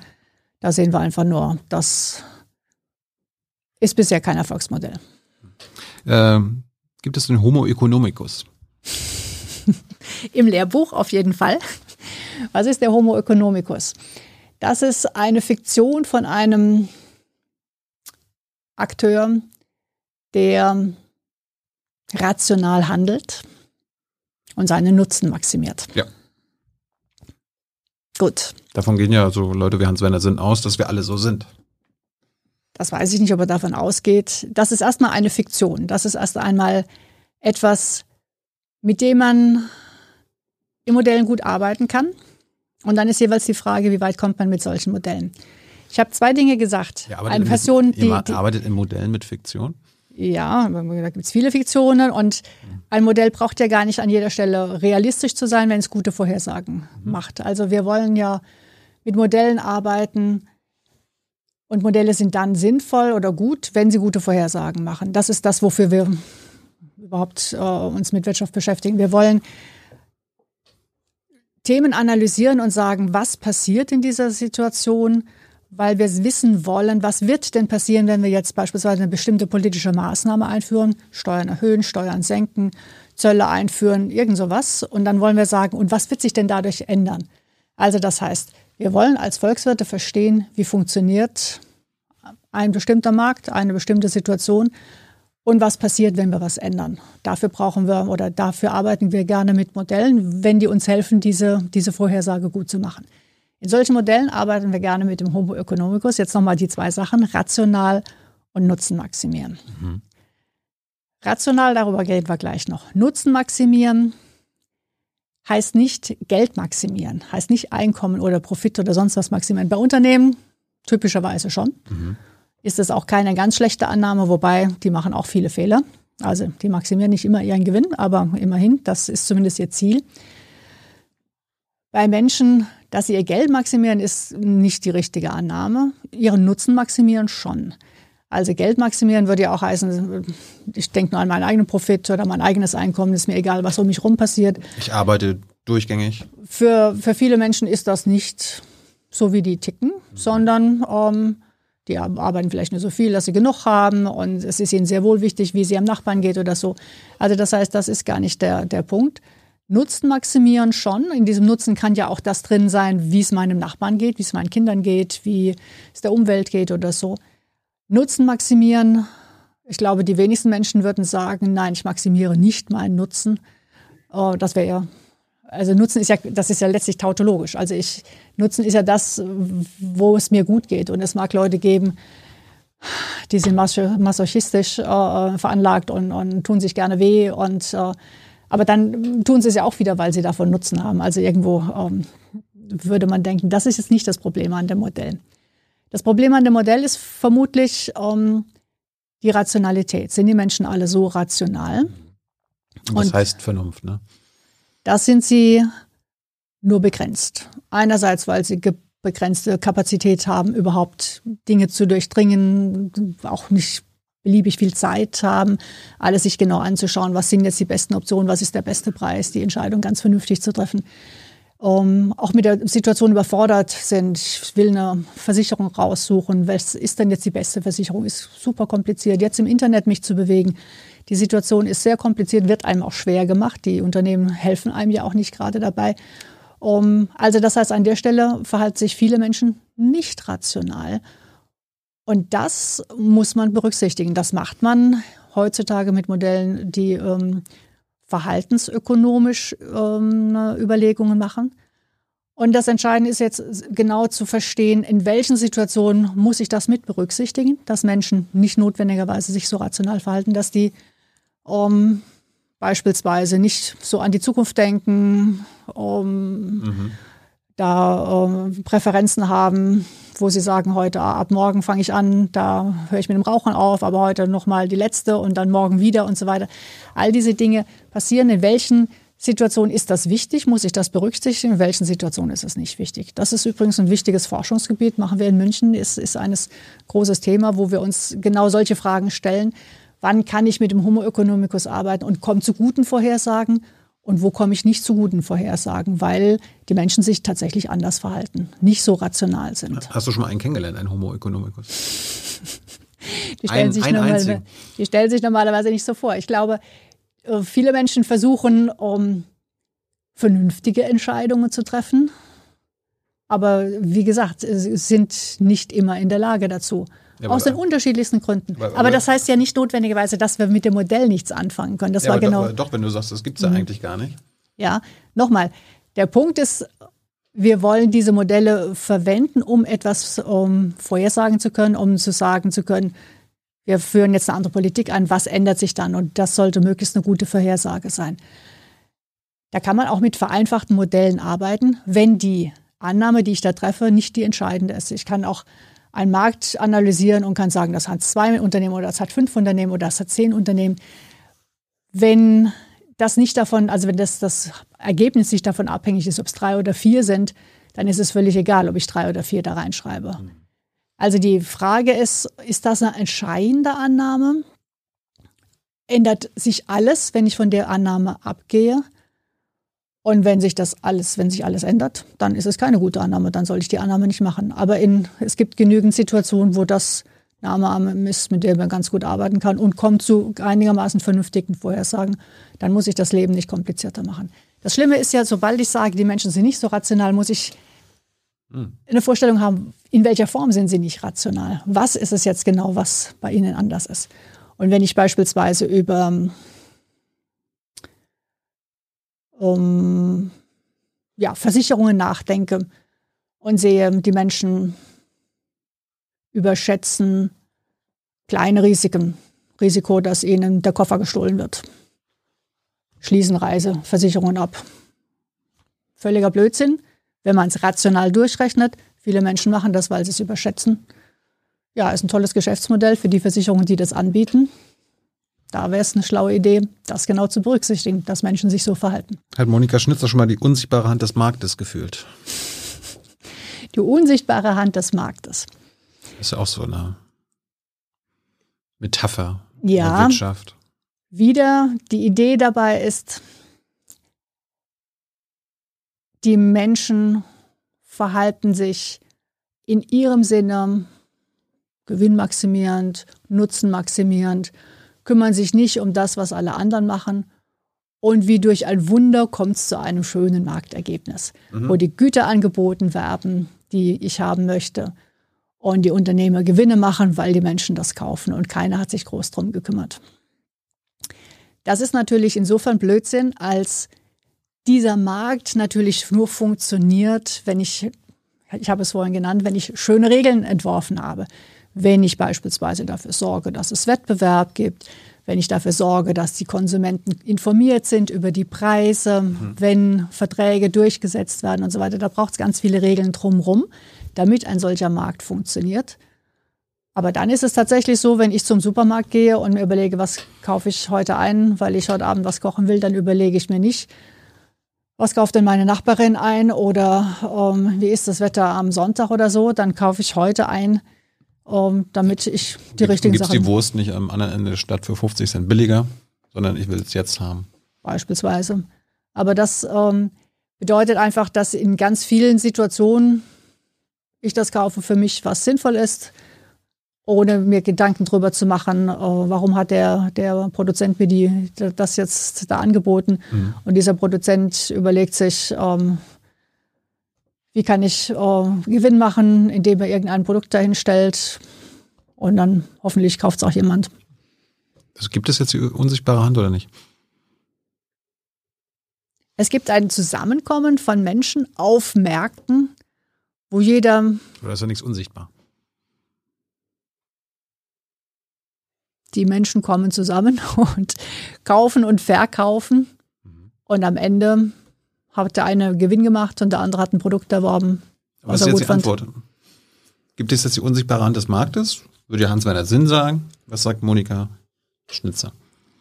Das ist ein Konstrukt, was äh, verdeutlichen soll oder veranschaulichen soll, dass ich nicht jemanden habe, der das alles lenkt. Ich habe nicht einen Planwirtschaftler, der sagt, Heute produzieren wir fünf von dem und sechs von dem. Aber das ist doch eine Gottesmetapher. Das, dann. das ist eine Gottesmetapher, Monika. Die unsichtbare Hand des Marktes. Der Markt als Gott.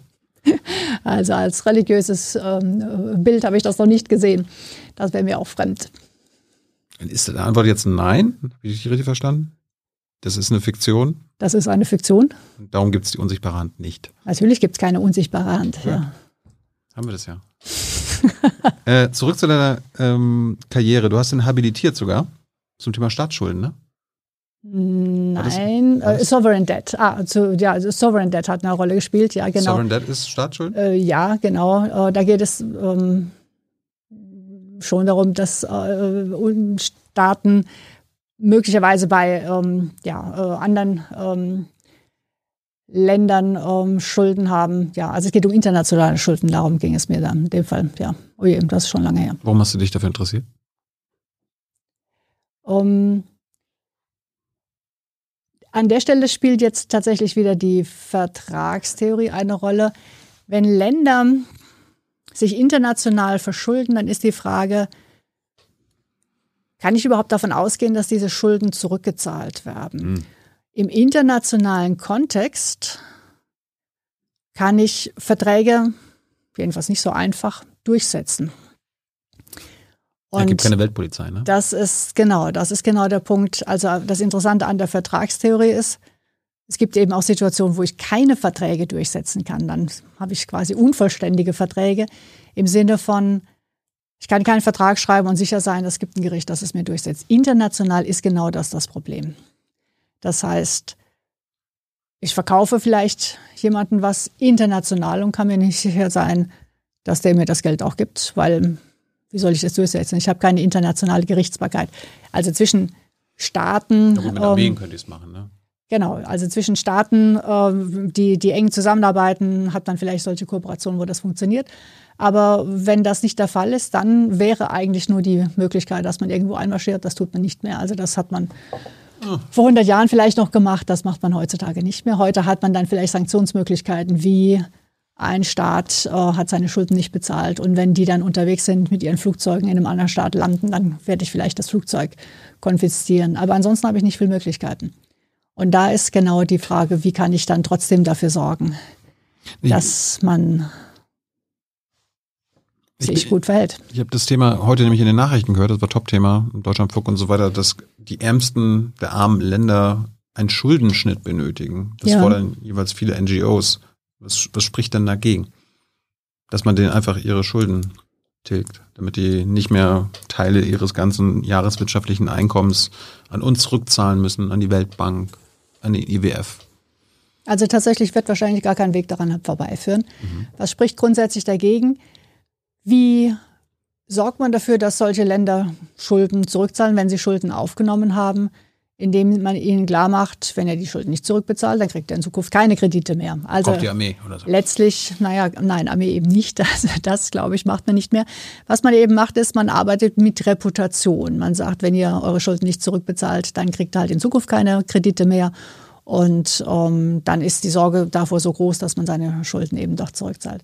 Wenn man jetzt einfach Schulden vergibt, indem man sagt Schuldenschnitt, dann würde man sagen, okay, dann könnte das das schlechte Beispiel sein, ui, ich kann es mir ja leisten, ich zahle meine Schulden nicht zurück und kriege dann später doch wieder Kredite. Also man hat immer Angst vor diesem Reputationsverlust, ne, dass man äh, nicht hart ist und dementsprechend sich die vielleicht in Zukunft nicht mehr dran halten.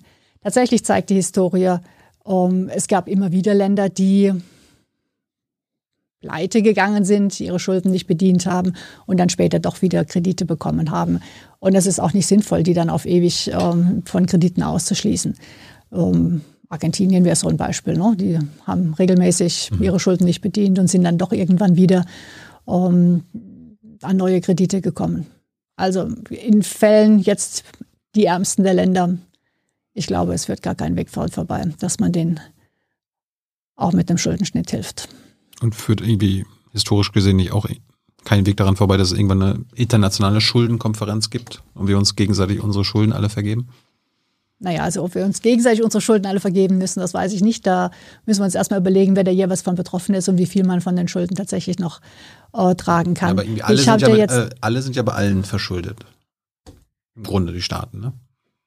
Wir Deutschen ja. haben bei den Amis Schulden, die Schulden, die Amis haben bei uns Schulden, die Chinesen haben bei den Amis. Die Frage ist jetzt immer, wer dann jeweils verschuldet ist. Sind es Privatpersonen, die verschuldet sind oder ist es der Staat, der verschuldet ist? Und wer sollte das jeweils vergeben?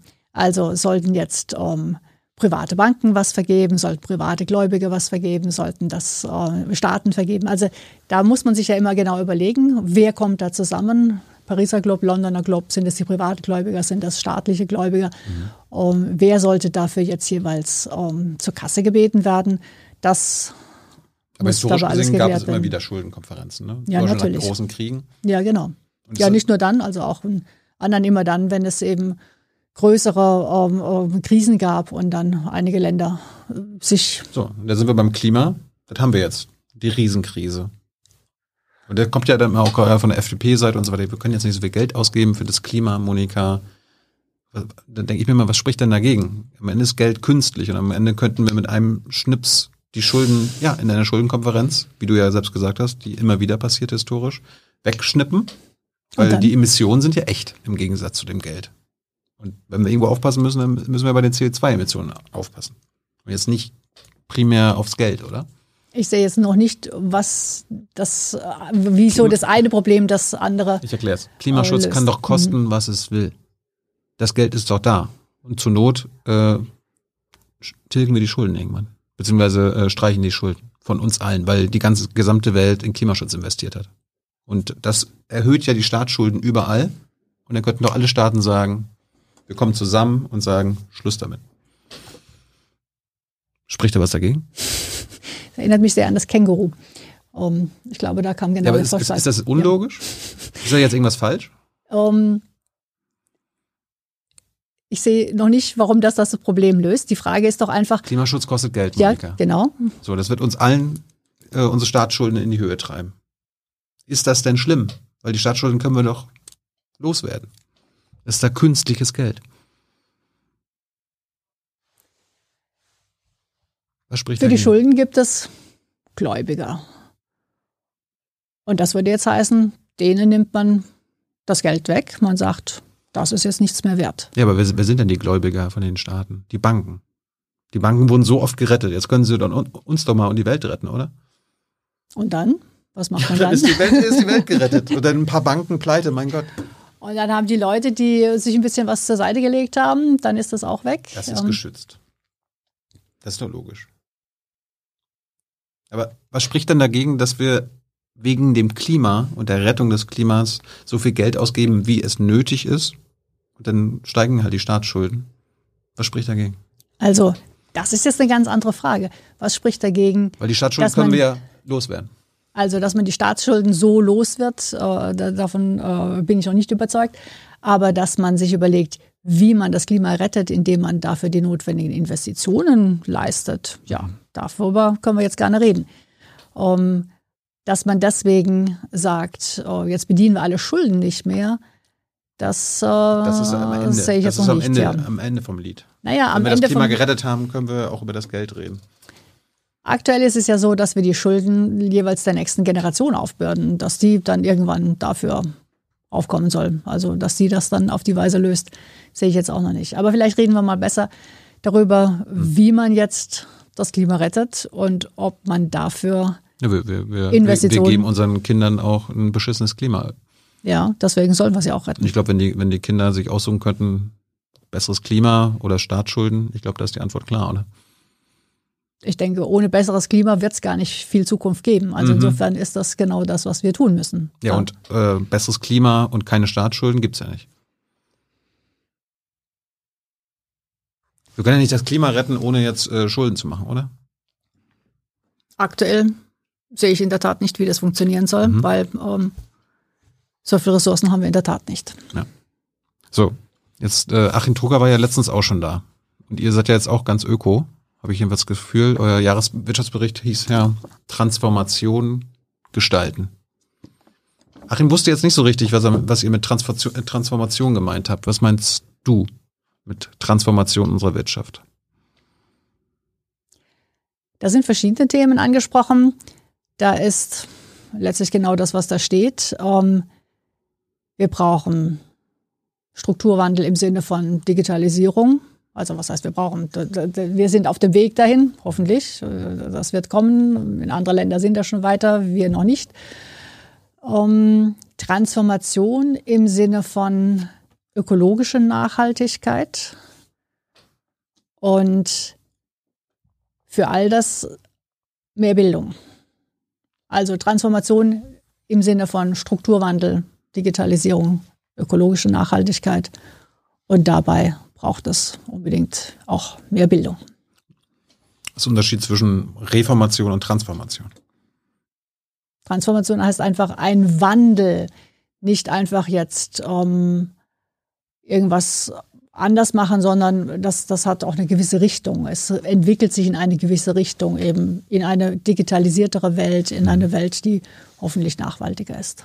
Was heißt denn bezogen auf die deutsche Wirtschaftsweise, liebe Frau Wirtschaftsweise? Wie müssen wir unsere Wirtschaftsweise ändern, damit sie transformativ ist? Naja, also jetzt was das ähm, Klima angeht, Es muss nachhaltiger sein. Also das heißt, wir müssen. Nachhaltiger oder nachhaltig? Naja, also es wäre schon gut, wenn es mindestens mal nachhaltiger wäre, als wir es aktuell haben. Und am Ende wollen wir nachhaltig ähm, agieren. Das heißt, wir wollen so agieren, dass wir den Planeten erhalten, dass da auch in Generationen, in Generationen noch Menschen leben können zu einigermaßen menschenwürdigen Bedingungen. Mhm. Also nachhaltig natürlich. Das heißt, welche Teile unserer Wirtschaft müssen transformiert werden, weil sie sonst nicht zukunftsfähig sind? Also ganz sicher ähm, muss die Energieerzeugung anders werden. Wir müssen andere Energie erzeugen. Wir müssen erneuerbare Energie erzeugen und nutzen. Und das heißt natürlich auch, dass ähm, die Güter in ihrer Produktion möglicherweise anders produziert werden müssen mit eben diesen äh, anderen Energieformen. Mhm. Um, Vielleicht weniger produziert werden?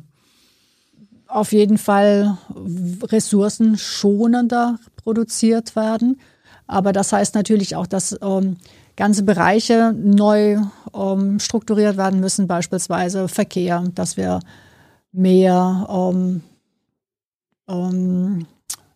ähm, öffentlichen Nahverkehr, öffentlichen Fernverkehr haben, dass wir ähm, also weniger Individualverkehr haben, dass wir ähm, anders bauen, dass wir Städte anders gestalten, dass wir anders Landwirtschaft betreiben. Also das betrifft ganz, ganz viele Bereiche. Letztlich betrifft das alle Bereiche.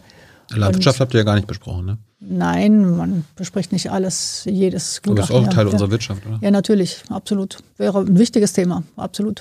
Machst du mal fürs nächste Jahr. wir werden da. Sagen, Achim, wir müssen jetzt immer Landwirtschaft betrachten. Die sind beim, beim Klimawandel hinten dran.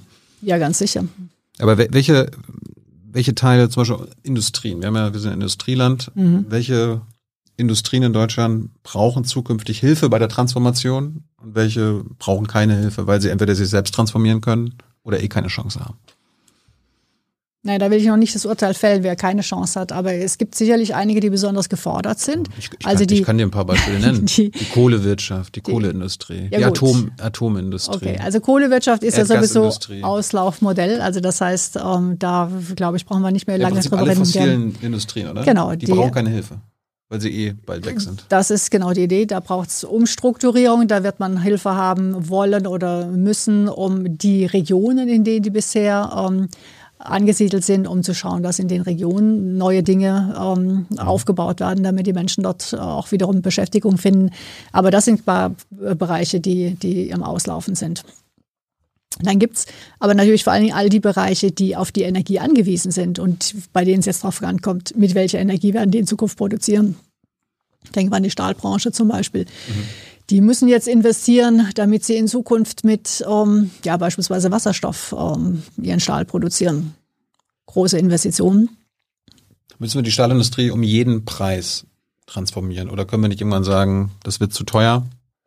Äh, wir, lassen, wir lassen die sterben und dann holen wir unser Stahl halt aus Amerika oder China. Weil, weil die auch dann irgendwann grün produzieren. Also aktuell ist das ähm, sicherlich die große Diskussion. Wollen wir das alles hier bei uns haben? Ähm, ja, was sagst du? Müssen, müssen wir alle Industrien, die wir jetzt haben, retten und transformieren? Nein, ganz sicher nicht. Ich denke, das ist nicht sinnvoll. Hm. Die Frage ist, welche will man haben? Welche findet man strategisch wichtig, sodass man sagt, okay, da Sag's mir. Ähm, will man, also da ist man drauf angewiesen. Ich glaube, Stahl ist es vielleicht nicht so stark wie Computerchips. Also da will man vielleicht ähm, hm. Stärker drauf setzen, dass man diese Technologien hier hat, auch vor Ort hat, äh, einfach auch, wenn man das technologische Know-how haben will, um da nicht von anderen abhängig zu sein. Aber nochmal, es ist auch immer eine Frage der, der geopolitischen äh, Situation. Ähm, wir steigen jetzt aus der Kohle aus, wir steigen aus der Atomkraft aus und sind aktuell noch auf Gaslieferungen angewiesen. Wenn wir da nicht sicher sind, dass die auch kommen, ähm, dass wir da Ausweichmöglichkeiten haben, dann haben wir vielleicht äh, falsche Entscheidungen getroffen. Vielleicht haben wir da nicht klug genug drüber nachgedacht. Was mit der Autoindustrie? Brauchen wir die bald noch? Ich meine, wir müssen ja dafür sorgen, dass wir deutlich viele, viele Millionen weniger Autos auf den Straßen haben. Das heißt, wir müssen den Individualverkehr äh, massiv einschränken. Brauchen wir noch die Autoindustrie? Ich denke, dass wir die Autoindustrie noch haben werden, aber sie muss sich massiv transformieren. Also erstens mal werden wir nicht mehr den Verbrennermotor haben. Und das heißt, ähm, da wird anders produziert werden. Mhm. Das betrifft natürlich ganz viele Zulieferer, die. Da brauchen wir, um, brauchen wir ein bisschen Innovation, ja? Da brauchen wir vor allen Dingen auch ganz viel um, die Bewegung hin zu dem Smartphone auf Rädern. Also das Auto wird in Zukunft eben nicht mehr verkauft, weil es diesen tollen Verbrennermotor hat oder die tollen Ledersitze oder sonst was, sondern weil die Software in dem Auto so gut ist. Und das ist es, was äh, in Zukunft die Wertschöpfung ausmachen wird. Aber dann, dann habe ich jetzt Angst, dass wir bald Apple fahren und Samsungs fahren, weil die sind ja so weit, meilenweit voraus in Sachen Software im Vergleich zu unserer deutschen Autoindustrie. Ja. Das, das, ist, eine, das ist da dann die große Angst jetzt, oder? Eine berechtigte Sorge. Da sollte man in der Tat gut aufpassen und schauen, dass man die Autos selber so entwickelt, dass man das kann. Ich glaube, das ist etwas, was in den letzten Jahren viel zu wenig Beachtung gefunden hat in der Branche, wo man aber so allmählich doch sieht, dass man aufwachen muss und man auch aufgewacht ist. Also ich denke, da passiert schon einiges, aber tatsächlich, das ist etwas, äh, was eine riesige Transformation in der Branche mhm. auslösen wird. Du, bist, du hast den Verbrennerausstieg ja schon angesprochen. Wann muss der geschehen? Wann müssen wir, wann dürfen wir keine neuen Verbrennerautos mehr zulassen? Ich glaube, es geht gar nicht so sehr darum, dass man die nicht mehr zulässt, sondern dass sie einfach überflüssig werden, weil die anderen Technologien so viel besser sind, weil die Auflagen so hoch sind, dass die ähm, alten, mit der alten Technologie die gar nicht mehr erfüllen können. Aber der Staat könnte ja auch sagen, Monika, wir verbieten ab 2023 die Neuzulassung von Verbrennerautos. Die, die jetzt noch einen Verbrenner fahren, können den zu Ende fahren. Hat ja so einen Lebenszyklus von 10, 15 Jahren. Das heißt, so 20, Mitte 20er, 30er müssen die, werden die von der Straße verschwinden, was ja dann passt zu unserem Ziel mit der Klimaneutralität. Ja. Und äh, die Autoindustrie weiß, okay, wir können jetzt keine, brauchen jetzt keine Verbrennerautos mehr bauen, weil die ja eh bald nicht mehr zugelassen werden können, sodass sie innovativ sein müssen und sich neue Dinge ausdenken müssen. Ja, das müssen sie ohnehin und das sollten die auch und das tun sie jetzt Haben allmählich sie auch. Das 20 Jahre nicht gemacht. Das ist Monika. richtig, genau, weil man nicht die Vorgaben so gemacht hat. Da muss ah. ich also jetzt nicht sagen, ähm, dann und dann kein Verbrenner mehr, sondern dann und dann CO2-Preise so hoch, dass dann das Benzin so teuer ist oder die Emissionsvorgaben so, dass es gar nicht mehr ähm, einzuhalten ist. Das ist ja genau das Problem gewesen in den letzten Jahren, dass die Automobilbranche immer darauf vertrauen konnte, dass die Vorgaben schon nicht so hart sein werden. Ja, sie, haben sich gemacht. Dass sich ähm, Deutschland auch in der EU dafür einsetzt, dass es schon nicht so schlimm kommen wird. Und deswegen, letztlich sind wir deswegen auch so weit hinterher weil man so lange davon ausgehen konnte, es wird ja schon nicht so schlimm kommen. Ja, und die, die Industrie hat sich die Vorgaben selbst geschrieben. Das ist ja teilweise nachgewiesen worden, dass in Brüssel die Bundesregierung dann Absprache mit der Autoindustrie die Vorgaben. Ja, das hat. zeigt aber so schön, wie gefährlich es ist, wenn man als Land so stark von einer Branche abhängig ist. Das ist etwas, was wir schon lange sagen. Ich war ja vorher auch lange in der Expertenkommission Forschung und Innovation. Wir haben das Thema immer wieder angesprochen. Es mhm. ist immer, Innovation von uns kommt so stark aus der Automobilbranche und das stimmt. Die haben einen unglaublichen Etat für Forschung und Entwicklung. Aber es ist halt so dass man dann von dieser einen Branche so unglaublich abhängig ist, auch was die Arbeitsplätze angeht. Ich meine, warum sind wir so abhängig? Weil eben so viele Beschäftigte da sind. Mhm.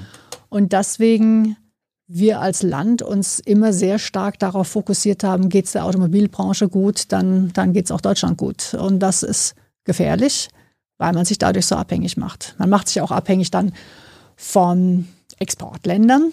China beispielsweise. Warum geht es uns so gut? Weil die Automobilbranche so viel nach China exportiert hat. Mhm. Deswegen sind wir jetzt von China sehr abhängig. Wenn es dort gut geht, geht es uns gut. Wenn es dort nicht gut geht, geht es uns nicht gut. Und wenn es politische Verwerfungen gibt, dann haben wir auf einmal Sorge, ui, es geht uns vielleicht bald nicht mehr so gut. Also das spricht alles sehr dafür, dass man besser diversifiziert sein muss, dass man sich nicht zu sehr abhängig machen darf von einer Branche. Hier ist Hans, der informelle Alterspräsident hier. Aus Erfahrung geboren der Hinweis, es lohnt sich, Junge Naiv zu unterstützen, per Überweisung oder PayPal. Guckt in die Beschreibung. Das ist gleich ein ganz anderer Hörgenuss. Ehrlich.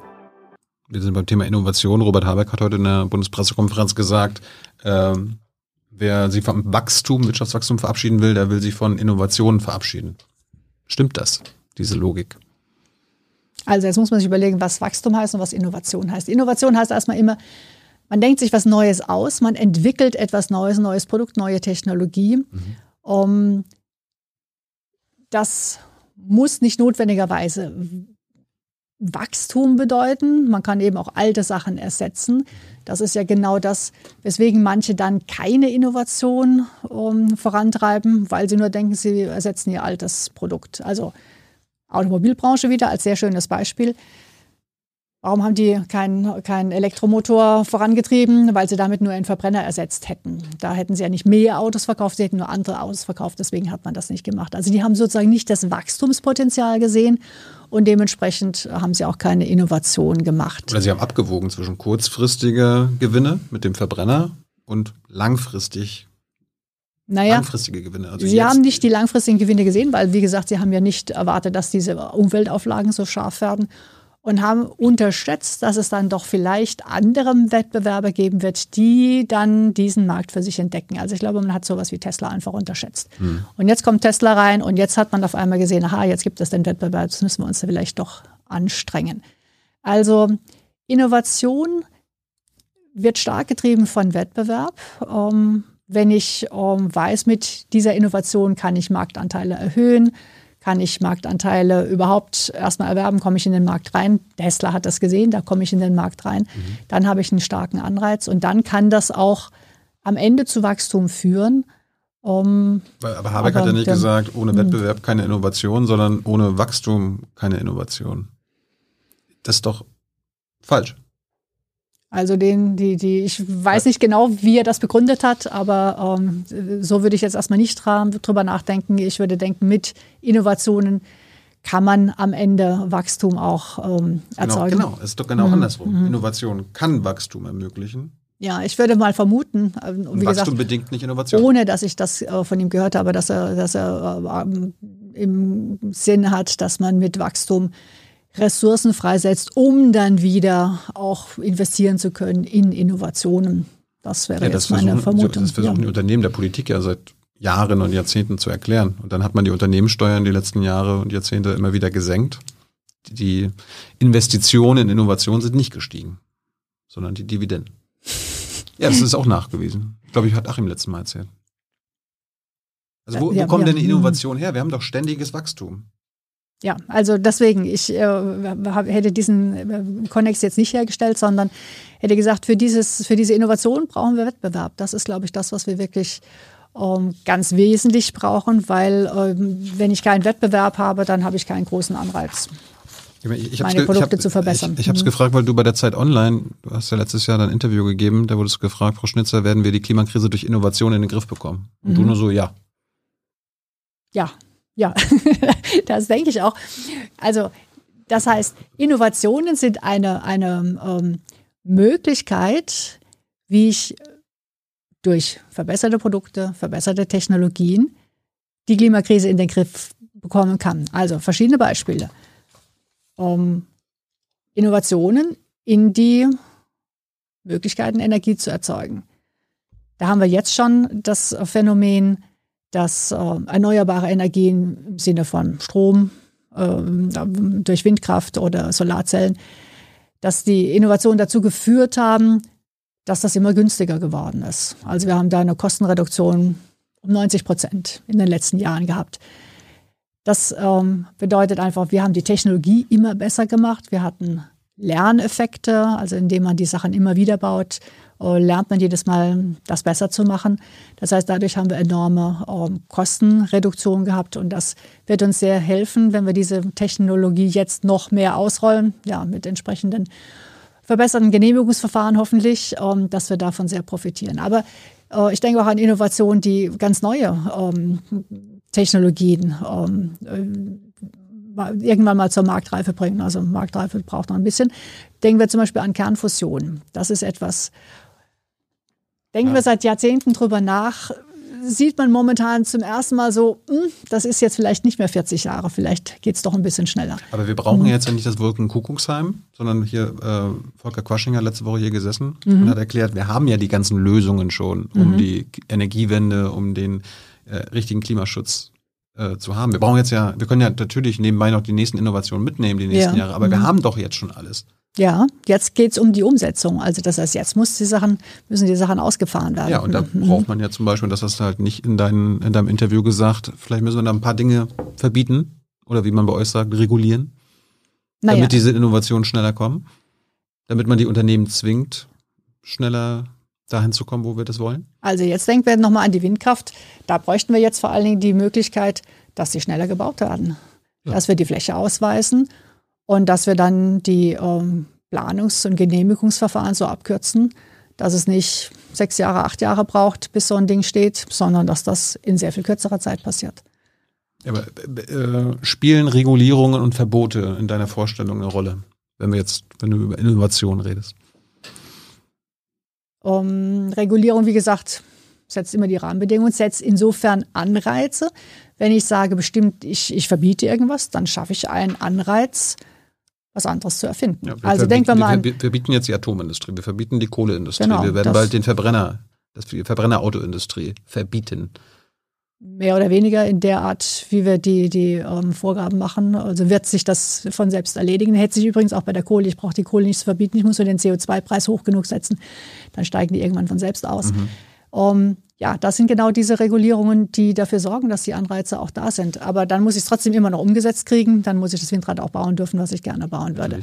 Um, ansonsten Verbote, FCKW, denken wir mal an das damals, als wir äh, Sprühdosen, ne, als mhm. wir das verboten haben oder für Kühlschränke oder so. Ja, hat sich in kürzester Zeit eine neue Technologie gefunden, mit der man all das ähm, ja, das ist ja der Punkt. Sind, hat, sind Verbote ähm, nicht quasi der Treiber von Innovation? Weil dann die Architekten oder die Ingenieure dadurch durch ein Verbot oder durch eine Einschränkung erst kreativ werden. Also Verbot oder einfach ein hoher Preis. Also ein Verbot ist ein unendlich hoher Preis. Ja, aber wir können ja nicht überall den CO2-Preis anwenden bei der Klimakrise. Wir können uns ja jetzt quasi nicht mit dem CO2-Preis aus, dem, aus der Klimakatastrophe stehlen. Nein, schon deswegen nicht, weil das an manchen Stellen dann zu ja, sehr hohen sozialen Verwerfungen führen wird. Und dann müssen wir uns überlegen, wie wir damit umgehen. Mhm. Also insofern, das muss man jetzt jeweils auf das einzelne Instrument abstimmen. Ähm, wir, waren ja, wir waren ja schon bei der Autoindustrie, weil heute auch Oligopole, du bist ja Wettbewerbsfachfrau. Mhm. Äh, äh, Fachfrau. ähm, Robert Habeck hat Oligopole ange, ange ähm, er findet doof.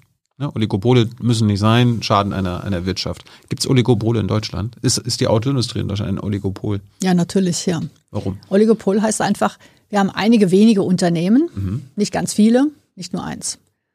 Eins wäre ein Monopol. Eins wäre ein Monopol. Wenn es fünf sind, ist ein Oligopol. Wenn es fünf Drei, sind, ist ein Oligopol, genau. Und wenn es äh, ganz, ganz viele sind, dann haben wir Wettbewerb. Wobei immer noch die Frage ist, äh, auf welchem Markt, ne? also wie, wie lokal begrenzt ist der Markt. Ne? Also ich habe unglaublich viele Bäckereien in Deutschland, aber in ähm, einem in einem Dorf vielleicht nur eine, dann ist dieses ist dieser Bäcker da in diesem Dorf auch ein Monopol. Oligopol, warum haben wir Oligopole? Das hat zunächst einmal was mit der mit der ähm, Technologie zu tun. Das heißt, wie groß muss die Mindestbetriebsgröße sein, um, um produzieren zu können. Also Automobilstraße, wenn ich da so eine Produktionsanlage habe, dann werde ich nicht unendlich viele kleine Hersteller haben, um, ähm, die dann jedes Mal zehn Autos produzieren. Das wäre völlig ineffizient. Mhm. Also das heißt, da muss es eine bestimmte Mindestbetriebsgröße geben.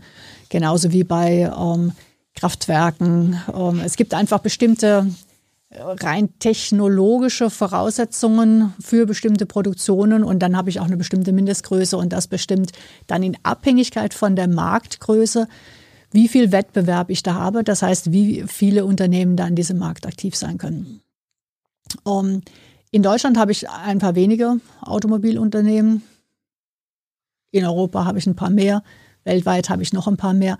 Also obwohl ich in Deutschland nur wenige habe, stehen die trotzdem im Wettbewerb. Oh, das haben wir ganz stark erlebt in den Jahren, als beispielsweise japanische Automobile um, sehr preisgünstig um, mhm. nach Deutschland kamen und dann auf einmal den Markt sehr aufgemischt haben. Und das uh, hat man auch in den Vereinigten Staaten erlebt, wie General Motors auf einmal sich massiv entwickeln musste, als äh, ausländische Konkurrenz da reinkam. Also insofern um, die Zahl der Unternehmen im eigenen Land ist gar nicht so das Entscheidende, sondern auch an der Stelle, wie viel internationalen Wettbewerb es gibt.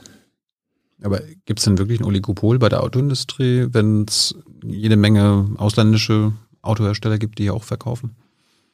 Um, Haben die deutschen Autohersteller jetzt so viel Marktmacht? In ihrem eigenen Segment dann schon. Also wie gesagt, das hängt jetzt davon ab, um, über welchen Bereich reden wir jetzt? Reden wir über Kleinfahrzeuge, reden wir über Luxuslimousinen? Also im Bereich Luxuslimousinen gibt es dann vielleicht doch nicht so viele Anbieter, da spielen die wahrscheinlich eine sehr große Rolle. Also die Frage ist immer, um, können die den Markt alleine dominieren? Nein, das können sie nicht. Sie gucken schon, was die anderen machen. Mhm. Um, trotzdem ja, können wir jetzt nicht, wir, also wir können nicht von vollkommenem Wettbewerb reden, das ganz sicher nicht, aber sie stehen unter Wettbewerbsdruck. Ich habe hab noch, noch mal nachgeguckt, gibt noch ein paar andere Beispiele. Der Mobilfunkmarkt in Deutschland. Ja, genau. Ist, ist das ein Oligopol? Da gibt es ja nur Telekom, mhm. Vodafone und E plus O2. Ja, genau. Das wäre ein Oligopol. Muss das zerschlagen werden? Muss ein, muss das zerschlagen werden? Ja. ja Im Sinne von. Monopole, Oligopole sind doch für Wettbewerbsleute wie dich doof. Also müssen wir da, müssen wir davon loskommen, oder? Also, jetzt muss man sich, wie gesagt, nochmal überlegen, warum es da größere Einheiten gibt und wie man dafür sorgt, dass es dann trotzdem Wettbewerb gibt. Also, auch wenn es nur wenige Unternehmen gibt, können die trotzdem in starkem Wettbewerb sorry, miteinander äh, stehen. Mhm. Das hängt, wie gesagt, von den, von den Möglichkeiten ab, wie leicht es ist, von einem zum anderen zu wechseln. Das spielt eine viel größere Rolle. Also kann ich beispielsweise, wenn ich beim einen Mobilfunkanbieter bin, kann ich, wenn der andere mir bessere Konditionen bietet, sehr leicht zu dem wechseln. dann hätte, Jahren, ich, dann hätte ich starken Wettbewerb. Aber wenn ich das eben nicht kann, weil ich da zwei Jahre gebunden bin, dann habe ich natürlich keinen starken Wettbewerb. Müssen wir das Mobilfunk-Oligopol aufbrechen in Deutschland? Wir müssen dafür sorgen, dass es Wettbewerb hat, eben durch solche Vertragskonditionen. Aber warum, also, warum, warum willst du es nicht zerschlagen? In was will ich das dann zerschlagen? Ja, dass, es halt, dass es nicht mehr nur drei ja. äh, Mobilfunkanbieter mhm. gibt, sondern 30.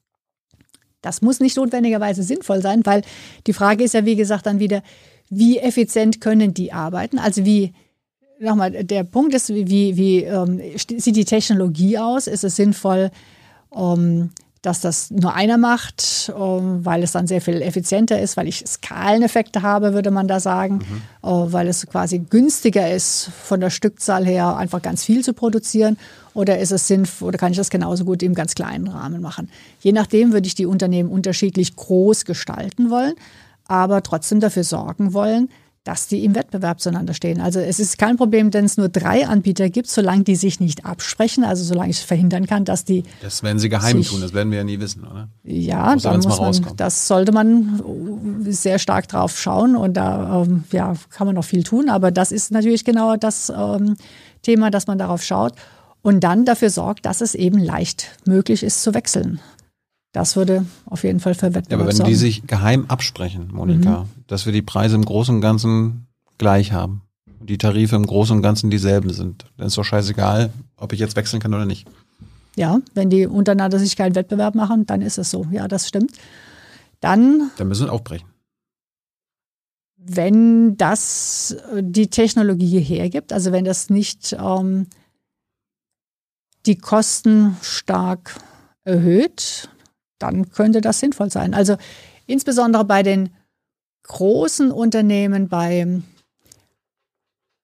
Monopolen ist das ja genau ein, ein Thema, was man in der Tat ansprechen muss. Jetzt muss man sich auch an der Stelle fragen, es gibt ja einige Märkte, die mehr oder weniger monopolistisch sind. Denken wir an Google Suche. Ne? Das ist mehr oder weniger inzwischen ein Monopolmarkt. Klar. Also ähm, da ähm, andere Anbieter, Amazon, No, da, also das sind Märkte, da bewegen wir uns in Richtung Monopole. Und die Frage ist, warum ist das der Fall und wie kann man damit umgehen? Warum ist das der Fall? An der Stelle haben wir auch stark, also haben wir nicht nur die Technologie, dass es ähm, wenn ich einmal ähm, eine bestimmte Größe erreicht habe, dass ich sehr viel effizienter produzieren kann als die anderen. Ich habe auch die starken Netzwerkeffekte. Also wenn ich ähm, um Facebook, denken wir an sowas, ich will zu einem Anbieter, wenn da meine Freunde sind und um, da will ich nicht über viele verschiedene Systeme verteilt sein. Also ich am Ende wollen alle bei einem System sein, weil da alle ihre Freunde äh, sind. Das heißt, ich habe diese Netzwerkeffekte, die letztlich begünstigen, dass ein Unternehmen immer größer wird, äh, dass Märkte kippen, würde man sagen. Und ich zwei habe, aber ähm, ja, es eigentlich noch besser ist, wenn noch mehr von meinen Freunden in einem Netzwerk sind, dann letztlich sammeln die sich alle bei einem. Um, das wären so klassische, wir würden sagen, natürliche Monopole. Da ist es letztlich vielleicht sogar ähm, effizient, dass es nur eins äh, dieser Unternehmen gibt. Aber das heißt nicht, dass es gut ist. Und da hätte man früher ähm, den Umgang gehabt, also bei äh, früher hätte man über, über solche natürlichen Monopole nachgedacht, na, dann bietet der Staat das an und passt auf, dass die Preise nicht zu hoch sind mhm. oder wir regulieren das. Mhm. Oder, Oder wir zerschlagen das, ja genau. Und an der Stelle muss man sich jetzt genau überlegen, was zerschlägt man, an welcher Schnittstelle zerschlägt man. Ähm, und man will an der Stelle vielleicht vor allen Dingen verhindern, dass ähm, ähm, Monopolmacht von einem Markt auf andere Märkte übertragen wird. Also Google beispielsweise, gehen wir wieder auf das Beispiel Google ein, Suche. da ist ja das Problem, dass die Suche jetzt zum zum Gatekeeper geworden ist. Also alle suchen etwas und über diese Suche gelangen sie dann zu irgendeinem Unternehmen. Und ein Unternehmen, was jetzt Werbung betreibt, will auf dieser Suchmaschine seine Werbung platzieren.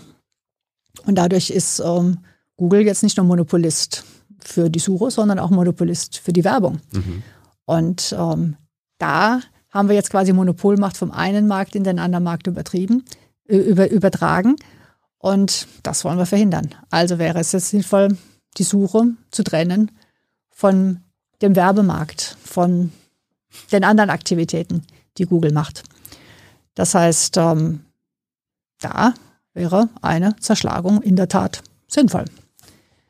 Und das könnte man sich bei anderen Märkten eben auch vorstellen. Man könnte sich auch bei sowas wie sozialen Medien vorstellen, eine Zerschlagung im Sinne von, nicht alle sind bei einem sozialen Netzwerk, sondern es gibt tatsächlich Unterschiede.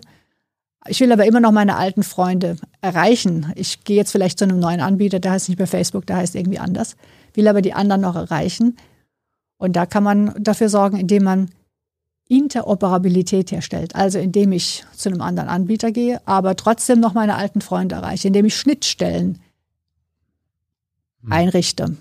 Also die Auflage mache, dass es Schnittstellen gibt, dass ich die alten Freunde noch erreichen kann, dann habe ich sozusagen die Chance, Wettbewerb zu haben und gleichzeitig das, was vorher zum Monopol geführt hat, nämlich diese Netzwerkeffekte trotzdem noch zu erhalten.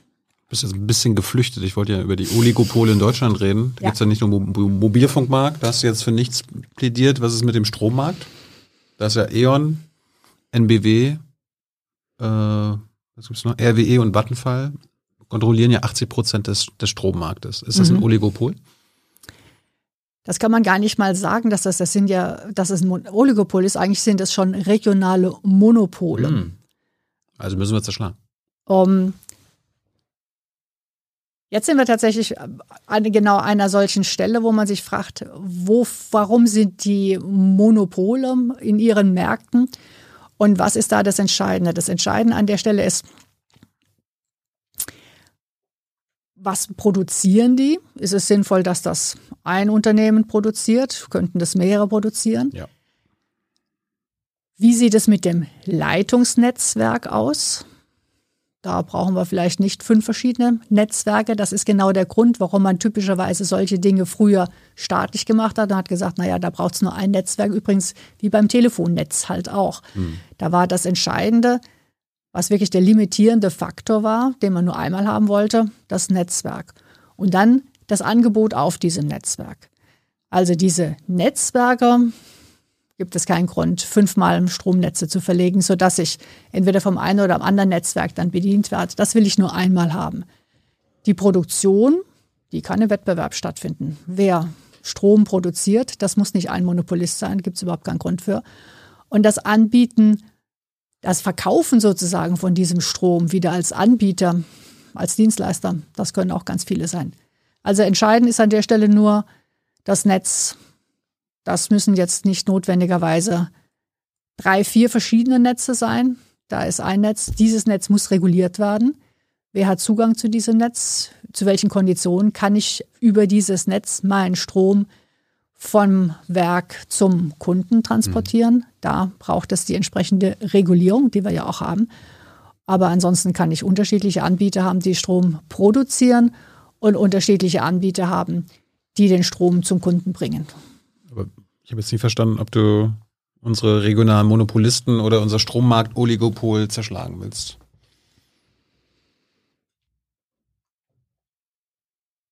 Das ist nichts, was ich mir schon überlegt habe, ehrlich gesagt. Ja, aber es ist doch ein Problem, oder? Wie das viel Wettbewerb wir da haben. Ja. ja. Ob wir überhaupt noch Wettbewerb haben. Das haben wir vermutlich nicht in diesem Maße. Ähm, aber nochmal, ich habe mir den Markt so genau nicht angeguckt, als dass ich jetzt da eine da klare Antwort hätte. Mal, wenn du nochmal wiederkommen Gut, dann, dann gucke ich, mir den, zum nächsten Mal. dann gucke ich mir den nochmal an. Vielleicht ist das Oligopol dann gar nicht mehr existent. Wer weiß. Schauen wir mal. Äh, ihr habt noch ein paar Minuten Zeit, eure Fragen zu googeln, beziehungsweise irgendwie äh, Hans die Fragen an die Hand zu geben, weil hiernach kommen gleich noch Publikumsfragen. Ich hab, bin jetzt auf dem Schlussspurt. Äh, und du bist ja neben der Wettbewerbspolitik, da bist du ja eine Fachfrau, auch bei der Innovationsökonomik. Äh, Fachfrau. Wir haben ja schon über, beim Klimawandel über Innovation geredet. Äh, anderer Punkt sind Impfstoffe. Mhm. Da war Robert Habeck letztes Jahr noch für die äh, Patentfreigabe Mhm. Globale Patentfreigabe für Impfstoffe. Heute meint er, ist auf jeden Fall nicht mehr nötig, nachdem er mit den Pharmaunternehmen, die davon betroffen wären, geredet hat. Ähm, wie hältst du es denn damit? Weil die, die, mhm. die, äh, die Bundesregierung ist eine der wenigen Regierungen auf der Welt, die das, die dazu Nein sagen, die ihre Pharmaindustrie äh, schützt. Mhm. Äh, und das Argument ist, Monika, wenn wir, wenn wir die Patente freigeben, dann gibt es keine Innovation mehr. Ist das wissenschaftlich haltbar? Ja, natürlich ist das haltbar. Also erstmal fragt man sich ja, wozu gibt es sowas wie Patente? Ich habe ja am Anfang erläutert, ähm, was das Tolle an Innovation ist, dass äh, das Wissen produziert, was ganz viele nutzen können, also was für ganz viele sinnvoll ist. Mhm. Aber ähm, wenn ähm, ich etwas neu erfinde und dann nutzen es gleich alle, dann ist nicht klar, dass ich meine Kosten wieder reinkriege. Wenn also jeder, ein, ich produziere, ein, äh, entwickle ein Medikament und jeder kann es produzieren und ich kann damit kein Geld mehr verdienen, dann würde ich dieses Medikament nicht entwickeln wollen. Es sei denn, ich kriege den Auftrag dafür. Also das ist eine andere Möglichkeit. Man kann Innovation natürlich auch dadurch ähm, um, also Anreize dafür geben, indem ich sage, ich ähm, schreibe ein Preisgeld aus. Wer das Medikament entwickelt, der kriegt äh, das Preisgeld. Das wäre eine andere Variante. Aber typischerweise die Variante, die wir haben, ist, dass wir sagen, es gibt ein Patent dafür. Für eine bestimmte Zeit habe ich das Monopol auf dieses Medikament. Und das gibt mir die Chance, da wieder Geld reinzukriegen. Der mhm. Punkt ist ja, es werden ja ganz, ganz viele Dinge entwickelt. Nur wenige davon führen zum Erfolg. Nur wenige kommen zur Marktreife, dass ich also tatsächlich das Produkt einführen kann, dass es wirklich wirkt und ich das dann auch verkaufen kann. Und die wenigen müssen dann eben auch die Entwicklungskosten für die ganzen anderen Medikamente mitfinanzieren. Jetzt kann ich sagen, in diesem ganz speziellen Fall habe ich ein Medikament entwickelt, um, was unglaublich wichtig ist und was um, ja ganz schnell sehr weit eingesetzt werden soll. Das Problem, was wir an der Stelle hatten, war aber nicht, um, ja, können die anderen das jetzt lizenzieren und, und nutzen dieses Wissen, sondern haben die anderen diese Kapazität, die, die Produktionskapazität. Das war der limitierende Faktor am Anfang. Und dafür. Das ähm, ist ja jetzt da. Es gibt ja irgendwie 120 Standorte in Asien, Afrika, Lateinamerika, wo sie nachweislich sofort loslegen können. Genau, aber darüber ging es, also darum ging es ja am Anfang, als mhm. über diesen Patentschutz man viel diskutiert hat. Ja. Sollte man aber das Patent ja, einfach ist ja freigeben? Thema jetzt. Ist immer noch Thema. Ja, also der Punkt an der Stelle ist jetzt, zu welchen Lizenzgebühren Gebühren werden nee, nee. die Patente, wird das Patent zur Verfügung geht, gestellt? Nee, ja? Es geht hm. nicht um Lizenzgebühren. Das ja. möchte die Bundesregierung ja. Weil da kann man ja immer noch Geld verdienen. Es mhm. geht um Patentfreigabe. Und wir reden ja hier über ein Medikament mit einem Beispiel, mhm. äh, was du nicht entwickelt hättest können, wenn du nicht vom Staat hunderte Millionen Euro bekommen hättest. Ja, Also, dass man vom Staat dafür auch Geld bekommt, das ist eben genau das. Und dann bekommt der Staat ist nichts der- zurück? Außer die Steuern auf die Unternehmensgewinne? Also ich glaube, der Staat hat an der Stelle wirklich tatsächlich sehr viel Geld zurückbekommen. Äh, gucken wir uns nochmal an, äh, ein halbes Prozent Bruttoinlandsprodukt, äh, allein dadurch, ähm, dass BioNTech im letzten Jahr so unglaublich viel ähm, äh, produziert und, und verdient hat, das macht schon eine ganze Menge aus. Aber trotzdem Also sind die- 80 Prozent der Weltbevölkerung noch ungeimpft. Ja, aber das liegt nicht an dem Patent, das liegt an den Produktionskapazitäten. Die sind doch da. Also liegt es am Patent. Die Nein. Bundesregierung behauptet, dass es keine Kapazitäten gibt. Das wurde ja widerlegt. Und die WHO, die USA, selbst die USA ist dafür. Warum wissen die es besser? Die haben ja auch Pharmaunternehmen. Also der Punkt ist immer, wie viel Produktionskapazitäten ich habe. Da möchte ich jetzt erstmal die, die Zahlen sehen, dass wir ähm, 120 gibt es mittlerweile. Ja, und dann können die auch produzieren.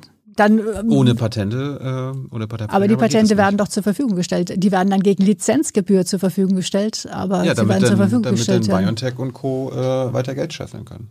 Wir reden aber jetzt doch hier über eine globale Pandemie und wir wollen doch, dass es so schnell wie möglich endet. Und hier geht es nur um eine gesellschaftliche Gesundheit. Du hast ja selbst mal gesagt, in dem Zeitinterview, wenn der Staat viel Geld für die Forschungsförderung ausgibt, dann ist es auch sinnvoll, dieses Geld in Bereiche zu lenken, die, die für die Gesellschaft gerade besonders wichtig sind. Aber das ist ja genau passiert. Das Geld ist ja in Bereiche gegangen, damit die Ja. Patentstoffe entwickelt worden sind. Ja, aber da sind wir Ja, wieder beim hm. Kapitalismus. Äh, der Staat sub, äh, sozialisiert die Investition und die Gewinne werden privatisiert.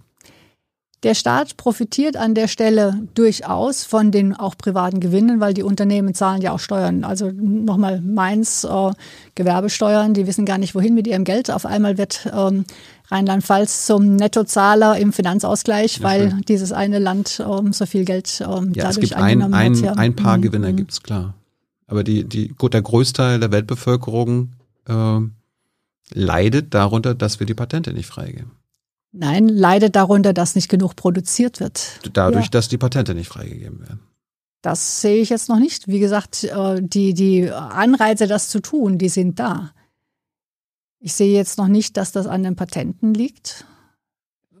Ich weiß nicht, zu welchen Lizenzgebühren die zur Verfügung gestellt werden, aber dass sie zur Verfügung gestellt werden, Ja, aber vielleicht kann Davon- so eine afrikanische Fabrik, wo das sofort produziert werden könnte, sich die Lizenzen nicht leisten, weil die kosten ja dann auch was. Nein, ich glaube, das Problem ist eher, also nochmal, darüber haben wir am Anfang die ganze Zeit geredet. Das Problem ist, dass die Produktion nicht so einfach ist, dass man eine ganze Menge Know-how braucht und dass das nicht so einfach transferierbar ist. Also selbst wenn ich jemandem einfach das Patent gebe, dann habe ich immer noch nicht das Know-how, mit dem ich diese Produktion tatsächlich ja hochfahre. Hilfen. Das ist tatsächlich aber genau das, wofür ich dann auch die Zusammenarbeit zwischen den Unternehmen brauche, wofür ich dann auch ähm, die Unterstützung brauche. Ja. Und das, das sorgt dann dafür, dass ich am Ende auch produzieren kann. Also Patente einfach nur freigeben, sagen hier, ich gebe euch das Patent, nutzt es, Hm. ohne dass ich die entsprechende Unterstützung habe. Um, das führt nicht zu der entsprechenden Produktion. Aber warum gab es zum Beispiel, es gibt ja eine Patentfreigabe bei der AIDS, bei AIDS-Stoffen, Medi- AIDS-Medikamenten. Warum wird da trotzdem weiter, warum gibt es da trotzdem weiter Innovation, wenn du sagst, Patente verhindern Innovation? Du hast ja gesagt, wissenschaftlich ist das, ist das haltbar. Wenn man Patente freigibt, dann, dann schadet das der Innovationsfähigkeit. Die Frage ist, was das mit den, ja, die Frage ist, was das mit den, was das mit den Innovationsanreizen macht, wenn ich davon ausgehen muss. Ich investiere sehr viel und am Ende ähm, kann ich äh, keine Einnahmen mehr damit erzielen. Aber die haben doch schon Einnahmen gemacht. Kann man jetzt nicht sagen, nach zwei Jahren Milliardengewinne von BioNTech, jetzt sorgen wir uns mal für, um den Rest der Welt? Na, die Frage ist, welche Unterstützung wir auch von der Regierung beispielsweise geben, sodass die Patente in den anderen Ländern genutzt werden können. Was tut denn da die Weltgemeinschaft ist- dafür? Ja, das ist verboten, weil das ist ein Patent. Ja, aber man kann jedes Patent gegen eine entsprechende Gebühr, über die man diskutieren kann, anwenden. Also wenn es ein Euro wäre, wäre okay. Da, damit hätte ich auch kein Problem. Wenn, das, wenn die Lizenz ein Euro kostet, dann ist ja praktisch eine Freigabe. Aber ich glaube, das ist genau der Punkt. Es geht nicht darum, die Patente an sich dann einfach freizugeben, sondern zu sagen, die Patente werden lizenziert und die können lizenziert werden. Und dann ist es eine Frage, zu welchem Preis man das macht. Ob man das auch differenziert, in ärmeren Ländern zu günstigeren Preisen, hm. in reicheren Ländern zu höheren Preisen. Ich meine, wie, wie hat das dann zum Beispiel Kuba geschafft? Das ist jetzt kein kapitalistisches Land. Die haben jetzt auch einen tollen Impfstoff laut WHO äh, produziert und da Innovationen geschaffen. Wie passt das in deinem Verständnis? Wie passt Dass das zusammen? Dass sie Innovation hinbekommen haben ohne kapitalistisches Denken? Nun, wir haben in allen Ländern Impfstoffe ah. entwickelt gesehen. China hat einen Impfstoff entwickelt, Russland hat einen Impfstoff entwickelt. Ja. Ich sage nicht, dass es in solchen Ländern nicht ähm, auch Anreize gibt. Ähm, ja, aber wenn die es ja. da ohne kapitalistische Anreize geschafft haben, warum können wir das denn hier nicht auch machen? Zum Wohle der Weltgemeinschaft. Die schaffen andere Anreize, die machen, haben ein anderes System, aber unser System ist bisher, wir setzen auf die privaten Unternehmer und an der Stelle muss man sagen, hat das fantastisch funktioniert. Wir haben einen Impfstoff gehabt und ich glaube mit den besten Impfstoff. Auch wenn 80 Prozent der Weltbevölkerung immer noch, kein, noch nicht geimpft sind. Das liegt, wie gesagt, nicht an dem Patent, das liegt an der Produktion. Die ja geklärt ist.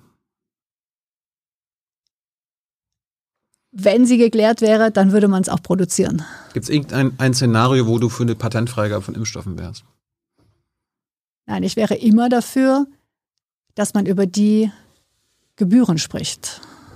Zu welchen Gebühren man Patente freigibt. Okay.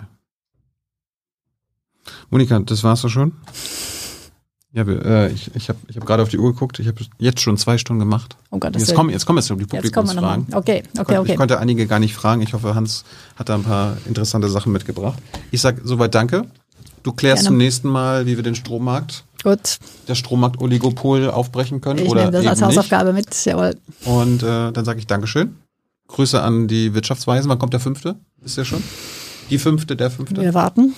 Wir haben noch nichts gehört. Kein weißer Rauch. Keine Ahnung. Wer entscheidet das? Habeck? Um, die Regierung insgesamt, aber die drei, die das eigentlich besprechen, das ist um, Wirtschaftsministerium, Finanzministerium, Kanzleramt. Also Scholz, Lindner und Habeck. Beziehungsweise die Abteilungsleiter, die das erstmal vorbereiten und dann. Dann sind wir mal gespannt, was da rauskommt. Ja, wir dürfen alle gespannt sein. Monika, jetzt bin ich gespannt auf Hans. okay, alles klar.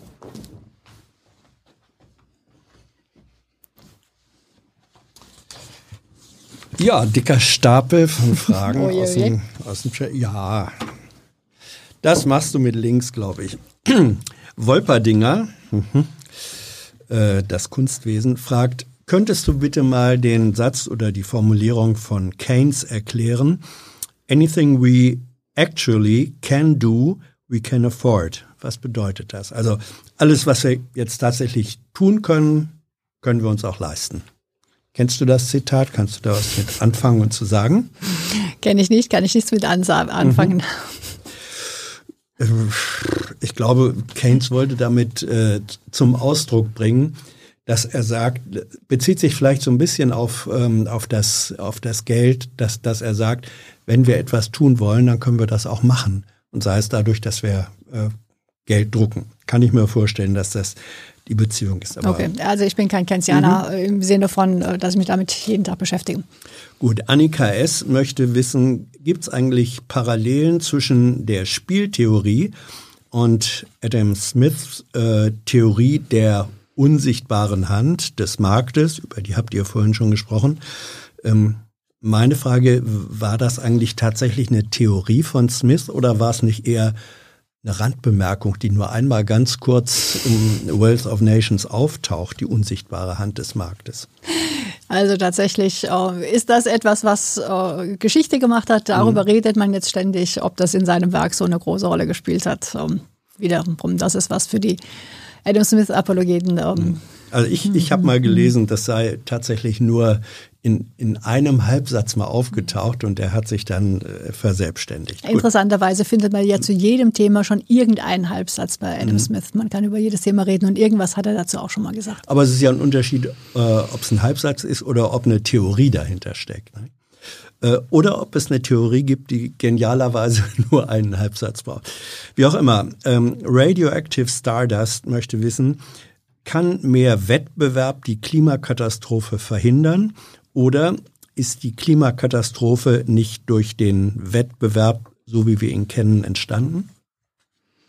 Ja, jetzt muss man sich tatsächlich fragen, Wettbewerb zwischen wem? Und ähm, wir hatten ja vorhin schon darüber diskutiert, was löst die Klimakatastrophe aus? Dass wir zu viel Ressourcen nutzen, die klimaschädlich sind. Ähm, und das ähm, ja, wurde natürlich begünstigt, dass man Wettbewerb hatte, weil man ähm, mit Wettbewerb natürlich ähm, ähm, sich noch besser stellt, wenn man ähm, entsprechend gewinnmaximierend sich verhält. Also das bedeutet äh, möglicherweise zu viele von diesen Ressourcen nutzt. Dass äh, ein Unter dass ein Staat ohne Wettbewerb das nicht tun würde, kann man nicht sagen. Denn jetzt schauen wir uns mal China an, schauen wir uns mal Russland an. Die mhm. haben ja genau die gleichen Klimaprobleme. Auch wenn Aber die, die stehen im globalen Wettbewerb. Ja, aber das hat an der Stelle nichts damit zu tun. Die haben auch Klimaprobleme, ohne dass sie im Wettbewerb stehen. Die äh, haben einfach ebenfalls mit Ressourcen produziert, mit fossilen Energieträgern, die klimaschädlich sind. Also das würde ich jetzt nicht notwendigerweise auf den Wettbewerb zurückführen. Ich glaube, der Gedanke dahinter ist, dass gesagt wird, die Art von, ich nenne es jetzt mal kapitalistischen Wettbewerb, den wir kennen, bedeutet ähm, ähm, die Effektivierung von Gewinnen, also Maximierung von Gewinnen durch Reduzierung der Kosten, was bedeuten kann, äh, ich kümmere mich nicht äh, um die Kosten der Produktion. Also das, das kennen wir auch mindestens aus den Frühzeiten des Kapitalismus, ähm, wo einfach die Kosten und die Lasten der Produktion, auch der Ausbeutung von Ressourcen nicht mit einkalkuliert äh, wurden, sondern man überließ sie dem freien Spiel der Kräfte. Ich glaube, das steht dahinter. Es ist einfach insgesamt das Problem, dass man die negativen Auswirkungen überhaupt nicht berücksichtigt hat. Und das liegt daran, dass man keine Regeln geschaffen hat, damit man die berücksichtigen muss. Also man hat denen keinen Preis gegeben. Man durfte die Umwelt verschmutzen, so viel man wollte. Man hat das nicht reguliert. Man hat nicht gesagt, wer das Wasser verschmutzt, muss dafür einen Preis zahlen. Wer Emissionen in die Umlässt, Umwelt äh, entlässt, muss dafür einen Preis zahlen. Kernkraftwerk läuft 40 Jahre und äh, erzeugt oder generiert Kosten Millionen Jahre oder mehr für die Lagerung äh, und Bewachung des Strahlenmülls. Genau, und man muss dafür keinen Preis zahlen. Also an der Stelle hat das System versagt, das ähm, die Regeln gestellt hat. Es hat nämlich keine Regeln aufgestellt, die für diese Kosten einen Preis äh, beziffert haben. Mhm. Oxogon 80. Ähm, in wie vielen Jahren werden wir die kapitalistische Klassengesellschaft überwunden haben? Sag mal eine Zahl. Da wage ich keine Prognose. Gut, äh, der gleiche, der, der, Typ dachte sich, glaube ich, schon, dass du äh, da knapp antwortest. Er hat eine zweite Frage. Äh, die Bund, also Deutschland haftet zu 25 Prozent für das EZB Anleihenkaufprogramm. Ähm, sind das eigentlich Staatsschulden und sollten die bei der Haushaltsbilanz beachtet werden? Ich meine, es ist eine, es ist eine Haftung, äh, aber keine direkte Schuldenaufnahme, nicht? Ja, genau. Also wir haften im Sinne von, oh, wir sind dafür verantwortlich, auch im, was wir, was wir beitragen. Ähm, also soll, der, soll nicht, soll nicht in, in äh, die Haushaltsbilanz eingeführt werden. Ich wüsste nicht, warum man das tun sollte. Mhm. mhm. Frederik, Frederik möchte wissen, was hältst du von den Preiskontrollen, die Isabella Weber, Ökonomin, die ich glaube in Massachusetts lehrt, äh, als Maßnahme gegen die Inflation vorgeschlagen hat. Das ist ja jetzt nun wirklich viel durch die Presse gegangen, das Thema. Um, insbesondere wegen der Reaktion, die es darauf ja. gab, die ja um, jetzt nicht gerade sehr glücklich um, ausgefallen ist, muss man leider sagen. Aber zur Sache. Ähm, sie hat Preiskontrollen überhaupt als Thema angesprochen und man kann in bestimmten Fällen durchaus über Preiskontrollen nachdenken. Die Welche Frage Fälle? ist immer, ja, also die Frage an der Stelle ist es, woher kommen diese Preissteigerungen und hilft es an der Stelle mit der mhm. Preiskontrolle zu, argument, äh, zu, zu, arbeiten? Also äh, wenn ich äh, jetzt über die Gaspreise nachdenke, mhm. die jetzt so stark gestiegen sind, was hilft mir da eine Preiskontrolle? Ich muss ja den Gaspreis zahlen. Also wenn der Gaspreis jetzt vom Lieferanten gefordert wird, dann kann ich schlecht sagen, jetzt kontrolliere ich diesen Preis. Wie soll ich das dann machen? Wenn ich jetzt hier in Deutschland über den Wohnungsmarkt nachdenke und ähm, über Preise nachdenke, dann ist das ein, ein deutsches Phänomen. Dann kann ich ähm, an der Stelle kontrollieren. Ich sage nicht, dass man das sollte, aber das könnte ich. Aber die Preise, die jetzt ähm, für Importe bezahlt werden, da kann ich keine Preiskontrolle äh, draufsetzen. Also an der Stelle ähm, tun wir uns etwas schwer, wenn es um Preise geht von Importen. Die können wir kaufen oder nicht kaufen, aber wir können nicht den Preis kontrollieren. Jetzt hast du aber die Nachfrage gerade selbst äh, generiert, weil du sagtest, Wohnungsmarkt könnten wir machen. Ich sage mhm. aber nicht, sollten wir machen. Warum nicht? Oder was müsste erfüllt sein, damit äh, Monika Schnitzer sagt, ja, Wohnungsmarkt sollten wir eine Preisbindung oder Preiskontrolle einführen. Ja, also das ist jedenfalls schon mal kein Markt, äh, über ja. den wir jetzt im Zusammenhang mit Inflation sprechen, mhm. weil die Inflation aktuell, soweit wir sie sehen, eben stark durch die Energiepreise getrieben worden ist. Und da war mein Punkt, Energiepreise sind stark getrieben durch das, was wir importieren, durch die Energiepreise, also weil wir die ganz viele von diesen Energieträgern eben importieren, insbesondere eben jetzt Gas. Öl ist dann auch ein Thema und da können wir mit Preiskontrollen nichts ausrichten.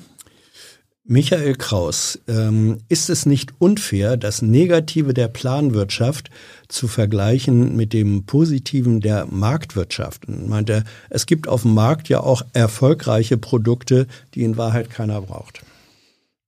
Ja, das gibt es sicherlich. Ähm, was heißt hier erfolgreich? Wenn sie erfolgreich sind, dann gibt es ja offensichtlich Leute, die dafür Geld ausgeben. Dann kann man sagen, braucht es die wirklich? Vielleicht, wenn die Leute genau drüber alle nachdenken. dreiviertel Jahre ein neues Handy. Ist sehr erfolgreich. Wenn die Leute es kaufen, wollen sie es offensichtlich haben. Da bin ich nicht derjenige, der denen vorschreibt, was sie zu kaufen haben. Ob sie sich eine neue Hose oder ein neues, ja, neues Buch oder sonst was kaufen. Da bin ich nicht der, der sagt, hier, das braucht es nicht.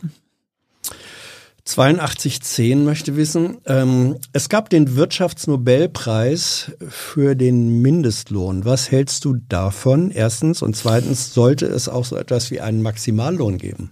Die Frage nach dem Maximallohn kam von mehreren. Okay, da muss ich erst noch mal nachdenken. Aber zum Mindestlohn kann ich schon mal was sagen. Also es gab den Nobelpreis ähm, tatsächlich für David Card, der sehr interessante Studien zum Mindestlohn gemacht hat. Beim Mindestlohn, ähm, da könnten wir jetzt also gleich stundenlang drüber reden, ist das eine gute Idee oder nicht, so ein Mindestlohn. Wenn man das einfache Modell anschaut, Angebot, Nachfrage, Mindestlohn einführt, also das ist halt ein Lohn, der höher ist als der Marktpreis, dann würden wir Arbeitslosigkeit erzeugen. Und das will man vielleicht nicht. Was jetzt David Card gemacht hat, ist, sich ähm, anzuschauen, führt denn dieser Mindestlohn, wenn man ihn hat, tatsächlich zu ähm, Arbeitslosigkeit, also zu weniger Beschäftigung. Und er hat das ähm, eben in verschiedenen Szenarien gemacht, wo man ähm, empirische Evidenz ähm, sehen konnte, dass das nicht notwendigerweise zu Arbeitslosigkeit führt. Ich glaube, Deutschland hat auch Evidenz geliefert, dass es nicht notwendigerweise der Mindestlohn auch in bescheidenen äh, Formen zu Arbeitslosigkeitssteigerung führt, oder? Genau. Also vielleicht äh, an der Stelle, was sind die Argumente, warum das nicht notwendigerweise zur Arbeitslosigkeit führt? Also zuerst oder drei wichtige Argumente hier. Ein Argument ist, ähm, wenn es einen ähm, monopolistischen Arbeitgeber gibt, also einen, der quasi lokaler Monopolist ist und äh, oder Oligopole, die sich verabreden. Bestimmt, wie viel Lohn er zahlt, dann wäre ein Mindestlohn eben eine Möglichkeit, den, den Lohn zu erhöhen, ohne dass ähm, deswegen Arbeitslosigkeit entstehen muss. Der zweite Punkt ist, wenn es ähm, um Güter geht, die man nicht handeln kann, also zum Beispiel Friseur, Haarschnitt, ähm, den kann ich lokal äh, bekommen, den, den Haarschnitt oder nicht. Und wenn jetzt da ein Mindestlohn eingeführt wird, dann wird der Friseur den Preis ein bisschen anheben müssen. Deswegen kann ich jetzt nicht irgendwie die nächste Stadt fahren zum, zum Friseur. Also ich werde das immer noch lokal machen. Vielleicht gehe ich ein bisschen weniger zum Friseur. Aber insgesamt wird es einfach den Preis ein bisschen anheben. Typischerweise führt es nicht zu mehr Arbeitslosigkeit. Dritter Fall noch, äh, wenn es sich tatsächlich um handelbare Güter handelt, also nicht der Friseur, sondern mhm. jetzt irgendwie ein Produkt, was ich kaufe, was auch von woanders her geliefert werden kann. Da sieht man am Ende, dass es doch meistens dazu führt, dass halt die Unternehmen ein bisschen produktiver werden. Ja, die müssen ein bisschen höhere Löhne zahlen. Die versuchen dann anders zu rationalisieren. Das heißt nicht notwendigerweise, dass es da mehr Arbeitslosigkeit geben wird. Und die Frage, ähm, vielleicht konntest du parallel nachdenken, äh, sollte es dann analog zum Mindestlohn auch einen Maximallohn geben? Also manche sagen ja, ja, Managergehälter sind eigentlich doch sowas äh, wie äh, Supermaximallöhne, muss man die nicht begrenzen. also das ist äh, die Frage, Warum gibt es diese hohen Löhne? Also gibt es wirklich so knappe Ressourcen? Gibt es so wenig gute Manager, dass man denen so unglaublich viel zahlen muss? Offensichtlich ähm, sehen das einige so. Ich denke, es ist eigentlich im Interesse der Aktionäre dafür zu sorgen, dass das nicht so hoch ist. Also was macht einen Manager so wertvoll, dass man so hohe Gehälter zahlen muss? Äh, darüber kann man wirklich nachdenken. Aber eigentlich ist das doch das Thema der, der Unternehmensbesitzer. Warum zahlen die so hohe? Ja, aber vielleicht dafür. könnten Wirtschaftsweise da ja kluge Ratschläge geben. Darüber können wir gerne mal reden. Mhm. Lupino Arts ähm, ist eine Alternative zur Marktwirtschaft denkbar, die keine Planwirtschaft ist. Eine Alternative zur Marktwirtschaft, ja. die aber nicht Planwirtschaft, Planwirtschaft. ist. Ja. Habe ich noch nicht drüber nachgedacht. Sollten mhm. wir mal ja. diskutieren. Christoph K., ähm, wenn die Märkte kein Spiel sind, im Sinne von Spieltheorie, wie erklärst du dann Finanzspekulation? Müsste der Finanzsektor nicht viel stärker eingeschränkt werden, um negative Auswirkungen auf die Realwirtschaft zu verhindern? Das sind eigentlich drei Fragen in einer. Okay, also tatsächlich sehen wir eben auf Finanzmärkten wenn man Spekulation sieht, dass da Menschen darauf spekulieren, dass sich äh, die Märkte in eine bestimmte Richtung entwickeln, also die Preise steigen und dementsprechend mhm. halten sie dagegen oder so. Ähm, an der Stelle ist das Entscheidende, das zu regulieren. Also dafür zu sorgen, dass die Regeln so sind, dass das nicht zu Verwerfungen führt, dass es also insbesondere nicht zu Krisen führt, zu Instabilität führt. Haben wir das nicht längst? Wir haben Regulierung, wir könnten noch Nein, ich meine. Haben, ja. haben wir nicht, haben wir nicht äh, eine, eine Finanzspekul oder eine spekulative Finanzwirtschaft, äh, die in ihrem Volumen und auch in ihrem Gewinnvolumen längst die Realwirtschaft überschreitet? Das ist eine interessante Diskussion. Das überlegt man ja zurzeit. Äh, haben sich die Aktienkurse wegentwickelt von realen Werten? Mhm. Ist das eigentlich alles real, was wir da sehen? Das ist eine offene Diskussion. Was ist denn deine Position in dieser offenen Diskussion? Haben wir das? Haben sich die Aktienkurse und ihre Werte entfernt äh, von der Realwirtschaft? Es ist zumindest um, ähm, interessant zu sehen, wie sich die Kurse entwickelt haben. Und man fragt sich, ob das tatsächlich alles ähm, real fundiert ist. Wenn du dich das fragst, hast du auch schon eine Antwort drauf? ich würde da jetzt ähm, keine Festlegung machen. Schade. Heggy möchte wissen, ähm, ist grünes Wachstum mit der Einhaltung der Klimaziele vereinbar oder müssen wir eigentlich den Wandel zur Postwachstumsökonomie schaffen? Falls ja, wie kann das umgesetzt werden? Das ist jetzt die Frage danach, brauchen wir Wachstum oder sollten wir überhaupt kein Wachstum mehr haben? So verstehe ich die Frage. Ne? Also grünes Wachstum wäre Wachstum ja, aber eben nachhaltiges Wachstum. Und Postwachstum verstehe ich dann so kein Wachstum mehr. Habe ich die ja, Frage richtig verstanden? Also ja. Ich denke, das ist so äh, gemeint, dass also eine Ökonomie, die sich nicht mehr auf, äh, zumindest nicht mehr auf quantitatives Wachstum als Zielperspektive mhm. stützt. Ja, ich glaube, an der Stelle muss man nochmal sich überlegen, was wir wirklich mit Wachstum meinen. Wachstum heißt ja nicht notwendigerweise Wachstum im Materiellen, was dann auch Ressourcenverbrauch hat. Wachstum kann ja auch sein Wachstum in Dienstleistungen. Es gibt überhaupt keinen Grund, warum wir nicht mehr Dienstleistungen in Zukunft konsumieren, im Sinne von Lieder singen, Filme machen, um, ja, Yoga-Stunden nehmen oder sowas. Also das heißt, es gibt jede Menge Dienstleistungen, über die wir nachdenken können, übrigens auch im Gesundheitssektor, mhm. Pflegebereich und so weiter. Diese Art von Wachstum sehe ich nicht als ressourcenverbrauchend und ist etwas, was jede Menge Nutzen stiftet und wo ich mir vorstellen kann, dass gerade in einer nachhaltigen Ökonomie oh, das eine Rolle spielen wird. Es gibt ja auch den Gedanken, dass wenn die Lebensqualität wächst, dass das auch eine immaterielle Form von Wachstum ist, die keine mhm. Ressource verbraucht. Ganz sicher, ja. Entschleunigung, Zeit für sich, mhm. Ruhe. Daran knüpft eigentlich das an, was Marc Ö äh, fragt. Kann man das quantitative Wirtschaftswachstum, also mehr Waren, äh, Output, ähm, von ökologischen Schäden vollständig entkoppeln. Geht das? Ist das denkbar? Kann man quantitatives Wachstum von ökologischen Schäden entkoppeln? Ja, dann, wenn ich dieses quantitative Wachstum auf erneuerbare Energien beispielsweise basieren lasse, also mhm. keine fossilen Energieträger. Und wenn ich die Ressourcen, die ich da verwende, wiederverwende, wenn ich Kreislaufwirtschaft habe beispielsweise. Mhm. Also in dem Maße, äh, in dem ich das nachhaltig mache, kann ich nochmal quantitatives Wachstum haben. Aber quantitatives Wachstum im Sinne von Ressourcenverbrauch ist nicht unbedingt erstrebenswert, sondern es sollte ein Wachstum sein im Sinne von auch mehr Dienstleistungen und mehr Lebensqualität. Ähm, TJ oder TJ äh, hat die Wirtschaftsforschung Konzepte, damit ähm, der Wechsel in eine CO2-neutrale Wirtschaft gelingt, ohne dabei, ohne dass dabei soziale Missstände und Unruhen entstehen. Also Frage zielt offenbar darauf ab, wenn CO2 bepreist wird äh, mhm. und die Lasten dafür von Menschen getragen werden müssen, die sich das nicht leisten können. Das ist tatsächlich ein sehr wichtiger Punkt, der noch zu viel Diskussion führen wird. Mhm. In dem Maße, in dem wir jetzt den CO2-Preis einführen, wir haben ihn eingeführt und dann auch weiter erhöhen, werden natürlich ähm, bestimmte Bevölkerungsgruppen besonders hart getroffen, die, die unteren Einkommensgruppen ähm, beziehungsweise die, die momentan noch darauf angewiesen sind, äh, mit ihrem Auto zur Arbeit zu fahren, Pendler oder so. Nicht alle können sich das gleich gut leisten und aktuell mit den hohen Energiepreisen, Importe, wir haben gerade darüber gesprochen, sind die Preise noch mal höher. Wir müssen da einen sozialen Ausgleich schaffen.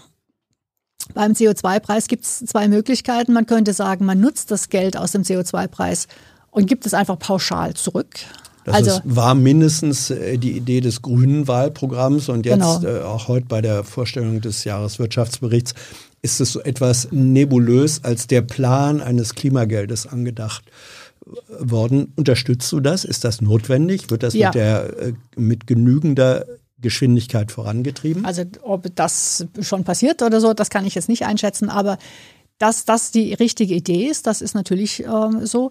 Denn der Punkt ist, ich will den CO2-Preis ja nicht einführen, um den Leuten das Geld aus der Tasche zu ziehen, sondern um die relativen Preise zu verändern. Ich will fossile Energieträger teurer machen und dann so auf die Weise den Anreiz geben, in die erneuerbaren Energien zu gehen. Dazu müssen die Leute aber auch ähm, die Möglichkeiten haben, auszuweichen, sprich, sie müssen sich ein Elektroauto leisten können. Sie müssen die Ladestation vorfinden. Sie müssen das Geld haben, eine bessere Heizung einzubauen. All sowas muss natürlich passieren. Und ähm, das muss einen öffentlichen Nahverkehr geben. Es muss also Alternativen geben. Und die Frage ist, können die Leute sich das leisten? Ähm, an der Stelle, Zur wie gesagt. offenbar noch nicht. Genau, an der Stelle brauche ich dann eben die Unterstützung, also indem ich entweder den CO2-Preis dann wieder pauschal zurückgebe, sodass ich den relativen Preis schon habe, aber gleichzeitig die Leute nicht ärmer gemacht habe. Ich kann das Geld auch anders verwenden. Ich kann zum Beispiel die Stromsteuer senken oder die EEG-Umlage abschaffen.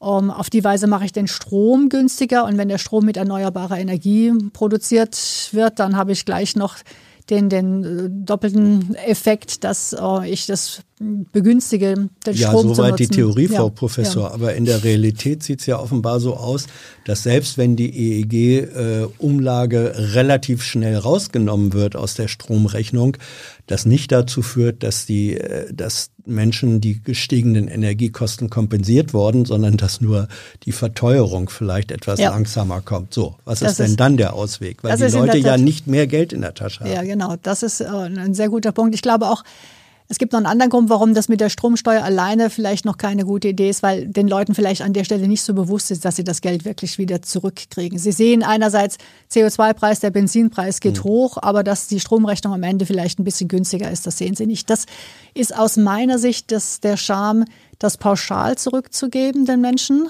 um also ein Klimageld zu geben, mhm. weil sie das wirklich sehen. Sie sehen diesen Scheck, sie sehen, okay, jetzt habe ich dafür Geld zurückgekriegt. Trotzdem, ich muss die unteren Einkommensgruppen nochmal zusätzlich entlasten. Ich denke mal, gerade jetzt Wodurch? bei den Wie? hohen Energiekosten wird das eine wichtige Rolle sein. Also beispielsweise Leute, die angewiesen sind auf ähm, äh, Sozialhilfe, dann muss ich die Sätze anpassen. Wenn die Preise höher sind, dann muss ich auch die Sätze anpassen. Ich muss vielleicht das Wohngeld anpassen. Ich gebe vielleicht einen Kinderbonus. Also ich muss schauen, wie ich die Gruppen, die davon besonders betroffen sind, also die sich besonders wenig mhm. leisten können, wie ich die entlaste. Ich sehe nicht, dass man alle entlastet, weil wenn aktuell die, die Energiepreise hoch sind, weil wir teurer importieren, heißt das, wir sind ärmer geworden. Das müssen einige tragen. Das waren die, die sich besser leisten können, tragen müssen. In dem Zusammenhang fragt nochmal Marc Ö, wenn CO2-Preis, also die, die Energiekosten äh, oder nein, wenn CO2-Preis ähm, in Form von Klimageld zurückgegeben wird, verpufft dann nicht die Lenkungswirkung. Also sein Beispiel ist dann, wenn der Flug 50 Euro teurer wird, ich aber 50 Euro mehr im Portemonnaie habe, ja, wo ist dann die Lenkungswirkung? Die Lenkungswirkung ist dadurch da, dass der Flug ja 50 Euro teurer ist und ich mich jetzt frage, soll ich wirklich fliegen oder soll ich mit der Bahn fahren? Mhm. Das ist der Punkt. Also die Lenkungswirkung ist dadurch da, dass der relative Preis sich verändert hat. Und wenn ich das Geld pauschal wiederkriege, dann ist das auf jeden Fall wieder da. Heggy fragt, warum sieht man Geld als Ressource an, obwohl es im Gegensatz zu richtigen Ressourcen nicht begrenzt ist? Wo Knüpft dann an, sagt, also MMT ähm, sagt, ja, wir können drucken oder Staaten können Geld drucken, so viel äh, wie sie wollen. Es ist eine, im Grunde im Gegensatz zu, sagen wir, äh, Kohle, Öl, was auch immer, eine unbegrenzte Ressource. Ja, ich oder glaube, das macht einfach nur deutlich, dass wir mit dem Begriff Geld immer sehr schlampig umgehen. Wir sprechen darüber, wer verdient viel Geld. Äh, letztlich meinen wir an der Stelle, wer hat ein hohes Einkommen. Also Geld ist äh, letztlich das Zahlungsmittel, aber ist keine Ressource. Das hat, ja, wer also immer da das jetzt war, ja. absolut richtig auf den Punkt gebracht. Wir benutzen das nur im Umgangssprachlichen mhm. als ein Ausdruck von, boah, Mensch, der hat aber viel Geld. Letztlich bedeutet das, der hat ein hohes Einkommen, ein hohes Vermögen. Es geht an der Stelle nicht um die, um die Euroscheine, die er in der Tasche hat. Mhm. Christoph K., wie äh, bewertest du die Auswirkungen von künstlicher Intelligenz und High-Frequency-Trading am Finanzmarkt auf die Realwirtschaft? Knüpft ein bisschen an in die Frage, die wir vorhin schon mal hatten. Wenn sich also sozusagen der Finanzkapitalismus oder die Finanzspekulation durch Anwendung von künstlicher Intelligenz und High-Frequency-Trading einfach explosionsartig verselbstständigt. Was bedeutet das für die Realwirtschaft? Das hatten wir noch nicht als Frage. Mhm. Ich glaube, da muss man tatsächlich äh, überlegen, ob äh, durch solche Automatismen ähm, möglicherweise ähm, äh, Entwicklungen sich verselbstständigen, wenn man da nicht mehr ähm, regulierend eingreift, also nicht mehr schaut, was passiert da gerade und dann an einer gewissen Stelle eingreift, dann kann das tatsächlich äh, Märkte aus dem Gleichgewicht bringen. Deswegen ist es wichtig, dass man äh, immer noch jemand hat, der draufschaut und der dann ab einem bestimmten Punkt sagt, jetzt unterbrechen wir den, den Handel. Das passiert ja aber auch. Äh, Im Grunde daran anknüpfend nochmal Radioactive Stardust. Amazons Geschäftsmodell funktioniert besonders gut, weil es daran arbeitet, ein Monopol zu werden. Muss man diese Entwicklung stoppen? Muss hier mehr Wettbewerb durch den Staat erzwungen werden?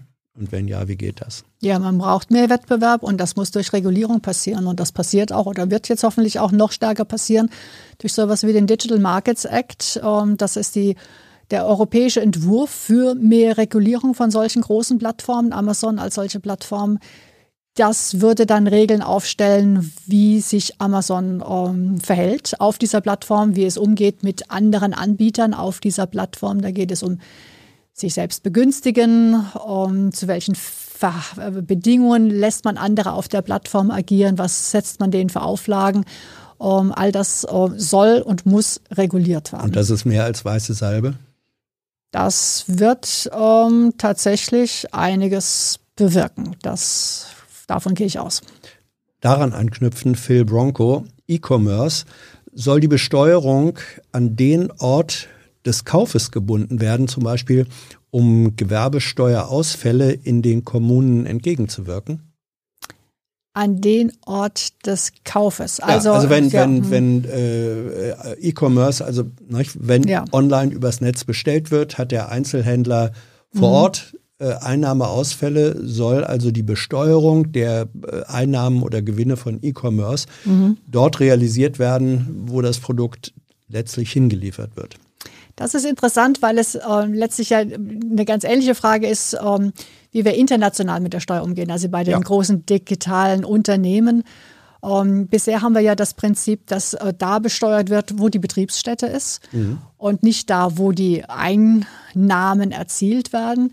Deswegen ähm, kriegen wir eben die Steuern unserer Automobilunternehmen, selbst wenn die in China Autos verkaufen, würden wir das jetzt an die an den Verkaufsstandort binden, dann, dann hätten wir diese Einnahme nicht mehr. Deswegen hat sich Deutschland bisher auch schwer getan, da umzulenken. Aber tatsächlich ist das. Aber ähm, das beim E-Commerce ja, ja, eine andere Situation, weil, weil tatsächlich wäre, ja, das, mhm. was online geliefert wird, ist ein realer, das kann man glaube ich auch nachweisen, ist ein realer Ausfall für den Händler vor Ort, der sonst dieses Produkt geliefert hätte. Das ist richtig, genau.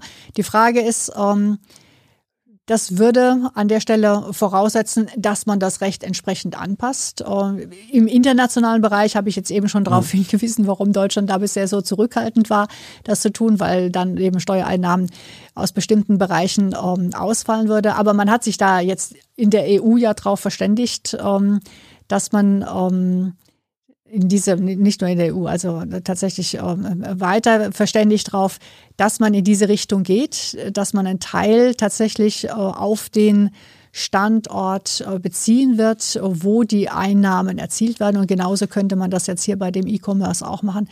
In Deutschland habe ich noch nicht gesehen, dass man das in dem Sinne diskutiert, aber wäre ähm, eine Überlegung wert. Ich würde das nicht ausschließen. Hm äh, Enliert, was tun gegen Too Big to Fail? Konzerne wie VW, Lufthansa, Banken ähm, werden gerettet, weil äh, es eine offenbar als von der Politik auch als Katastrophe angesehen würde, wenn sie pleite gehen. Auf der anderen Seite, es gab früher auch schon Pleiten.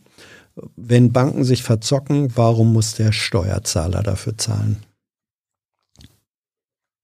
Tja, ja. weil die Unternehmen tatsächlich offensichtlich so groß sind, dass man Angst hat, Sorge hat, dass ähm, das größere Verwerfungen nach sich ähm, ziehen würde. Ich halte das für verkehrt. Ich glaube, was wäre ähm, richtig, dass man diese Verantwortung ähm, auf sich nehmen sollte und sagen sollte, bestimmte Unternehmen sollten pleite gehen, auch wenn es sehr große Unternehmen sind. Im Bankensektor hat man immer die Sorge, dass es dann systemische Risiken äh, nach sich zieht, wenn eine Bank pleite geht, dass es dann eben andere mit in Mitleidenschaft zieht. Bei großen Unternehmen geht es eigentlich immer um das Thema, ja, wie ist das mit den Arbeitsplätzen? Kommen da auf einmal zu viele um, in, in die Sorge, dass sie ihren Arbeitsplatz verlieren? Ist das ein großes Problem? Und da denke ich, ähm, muss man schauen, dass ähm, auch wenn es zu einer so großen Pleite kommt, das ja nicht heißt, dass alle danach für ewige Zeiten auf der Straße stehen. Die werden war es falsch, dass, war es ja. falsch, dass äh, in der Pandemie ähm, der Staat Lufthansa-Aktien gekauft oder übernommen hat? Das ist ja so ein konkretes Beispiel. Ja, Hätten Sie es nicht tun genau. sollen? Nein, an der Stelle denke ich tatsächlich war das sinnvoll. Aber jetzt, ah. ähm, ja, nochmal, an der Stelle geht es jetzt nicht darum, dass ich einfach Arbeitsplätze rette. Da hatte ich noch ein übergeordnetes Ziel das Unternehmen hätte ja auch dann einfach gekauft werden können. Also angenommen, ja. Lufthansa wäre pleite gegangen, dann hätte halt ein anderes Unternehmen, eine andere Luftfahrtgesellschaft aus einem anderen Land das übernommen. Was wäre da das Problem gewesen? Das Problem wäre gewesen, dass ähm, aller Voraussicht nach dadurch die Hubs, die wir haben, in Deutschland verloren gegangen wären. Aktuell ist es eben so, dass von Frankfurt und dann im kleineren Umfang auch von München aus die Lufthansa äh, Standorte in der ganzen Welt anfliegt. Diese Direktverbindungen sind für die Wirtschaft extrem hilfreich, weil man eben dann sehr schnell zum Beispiel den Mechaniker ins Ausland bringt, der dort die Maschine installiert, die man dorthin verkauft hat. Um, also solche Hubs sind sehr wichtig und die wären möglicherweise verloren gegangen. Also das wäre tatsächlich wirtschaftlich ein großer Nachteil gewesen. Deswegen an der Stelle, denke ich, war es richtig. Wir kommen zu den zwei, drei letzten Fragen. Joachim Meyer-Heitus, wie bewertest du ÖPP, ähm, also äh, Partnerschaft, äh, Projekte, Partnerschaft zwischen Privatinvestoren und öffentlicher Hand, zum Beispiel Straßen, Kitas, Schwimmbäder und deren Folgen für sowieso schon klamme kommunale Kassen? Was würdest du da anders machen? Was würde ich anders machen? Mhm. Also ich denke, grundsätzlich äh, ist das eine äh, Überlegung, die man anstellen kann, aber es ist nicht notwendigerweise die einzige Möglichkeit, um dafür zu sorgen, dass ähm, diese, diese Projekte durchgeführt werden können. Das hat äh, viele Vor- und Nachteile, müsste man länger drüber reden. Also ich halte es nicht für äh, grundsätzlich schlecht, aber auch nicht für grundsätzlich notwendig. Und dann gab es eine ganze Reihe von Fragen zum Thema Rente. Ähm, da hast du dich, glaube ich, auch schon mal positioniert. Wenn ich mich nicht irre, hast du mal gesagt, höheres Renteneintrittsalter. Mhm. Warum denn oder sollte es nicht, wie Janine meint, eigentlich gesenkt werden? Das Renteneintrittsalter mhm. gesenkt. Was wäre denn der Grund, warum ich senken wollte? Zum Beispiel, weil die Belastung der Menschen in ihrer Arbeitszeit ja auch intensiviert äh, wird, weil man Menschen vielleicht nicht, bis sie sozusagen äh, total kaputt sind, arbeiten lassen sollte, weil die Produktivität gestiegen ist. Mhm. Okay, also da können wir jetzt eine ganze Sendung zu machen, aber ich versuche mich kurz zu fassen. Das nächste Mal. genau, ich versuche mich kurz zu fassen. Ja. Also die Menschen leben einfach sehr viel länger heutzutage, als sie das noch früher taten. Ich habe am Anfang der Sendung erläutert, dass meine Großeltern gerade mal 65 geworden mhm. sind, manche gar nicht, äh, ein paar Monate mehr. Damals war das Renteneintrittsalter 65, das heißt, die haben gar keine Rente erlebt. Heutzutage werden die Leute mindestens 20 Jahre älter und ähm, da ist nicht einzusehen, äh, dass man da nicht auch ein bisschen länger arbeiten kann. Also man lebt sehr viel länger, man kann auch ein bisschen länger arbeiten. Der Punkt ist einfach, wir haben zu wenig Kinder bekommen, um die Rente weiterhin so zu finanzieren, wie wir das aktuell an Ansprüchen ähm, erworben Jedenfalls haben. Umlage finanziert. Umlage finanziert, mhm. genau. Und das heißt, aktuell arbeiten drei für einen Rentner. In 15 Jahren sind es nur noch zwei Leute, die für einen Rentner arbeiten. Irgendwo muss das Geld herkommen und das kann entweder dadurch ähm, ermöglicht werden, dass wir sagen, okay, wir senken die Rentenansprüche ein bisschen, indem wir länger arbeiten. Oder aber indem wir sagen, wir lassen die Rente nicht so stark steigen. Das wäre für mich eine zweite Möglichkeit. Man geht mit einem bestimmten Rentenanspruch rein, aber der steigt dann nicht mit den Löhnen, sondern ein bisschen weniger. Oder aber indem man sagt, die ähm, Menschen mit mehr Rentenpunkten, mit mehr Entgeltpunkten kriegen nicht gleich viel mehr wie die mit weniger. Also man verteilt innerhalb der Rentengruppe um. Die reicheren Rentner, also mit mehr Ansprüchen, kriegen nicht so viel wie die ärmeren Rentner. Ähm, also dass man da innerhalb der Gruppe eine bestimmte Umverteilung herbeiführt. Aber irgendwie muss man es finanzieren. Ja, wie Wir machen die anderen das? Also Deutschland äh, hat bei der prognostizierten Rente liegt Deutschland 2017er Zahlen mit ungefähr 50 Prozent ähm, des vorherigen Lohnes unterhalb des OECD-Durchschnitts. Ähm, Österreich äh, Kroatien, die Niederlande liegen deutlich höher, deutlich höher. Wieso können die das und wir nicht? Die haben zum Teil ganz unterschiedliche Systeme. Also in Österreich geht man mit einer hohen Rente rein, aber gerade in Österreich ist es so, dass die Rente dann nicht mehr so stark steigt. Also man darf da nicht nur vergleichen, mit welchem äh, Rentenanspruch geht man in die Rente rein, sondern auch wie entwickelt sich das weiter und das ist da Unterschied, also das ist da nicht so hoch. Ähm, aber ist es nicht gerade, wenn das das Argument ist, wäre es nicht gerade in den ersten Jahren der Rente, wo der mhm. Rentner, die Rentnerin auch noch etwas davon hat, wichtig, äh, dass man da ein relativ hohes Rentenniveau hat. Wie gesagt, dann ist die Frage, wie sehr sich das dann weiterentwickelt. Mhm. Und ähm, an der Stelle kann man über hohe Renten reden, wenn man sagt, man lässt die Rente dann nicht so stark steigen. Aber man muss immer das Gesamtpaket anschauen. Auch wie sieht es da mit Betriebsrenten aus? Also wenn wir bei uns über die Rente reden, dann reden wir ja über die gesetzliche Rente, aber dann kommt ja bei vielen noch eine Betriebsrente dazu. Dann haben die Leute vielleicht Längst nicht bei allen. selber, nein, nicht bei allen. Deswegen muss man an der Stelle wieder unterscheiden und sagen, reiche Rentner, arme Rentner innerhalb der Kohorte möglicherweise umverteilen.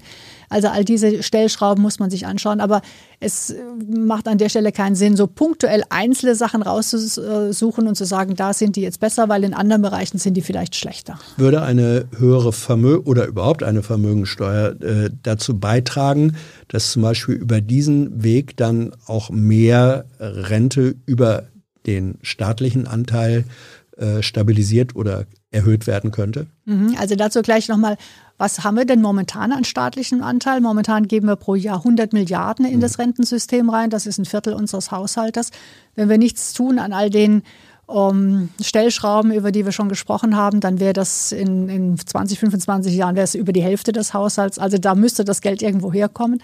Wo kommt ich das seh, in Österreich her? Ich frage es nochmal. In den ja. Nieder die Niederlande zahlen höhere Renten als der Durchschnittslohn vorher war. Das ist doch gaga. Kroatien erst recht. Wie machen die das?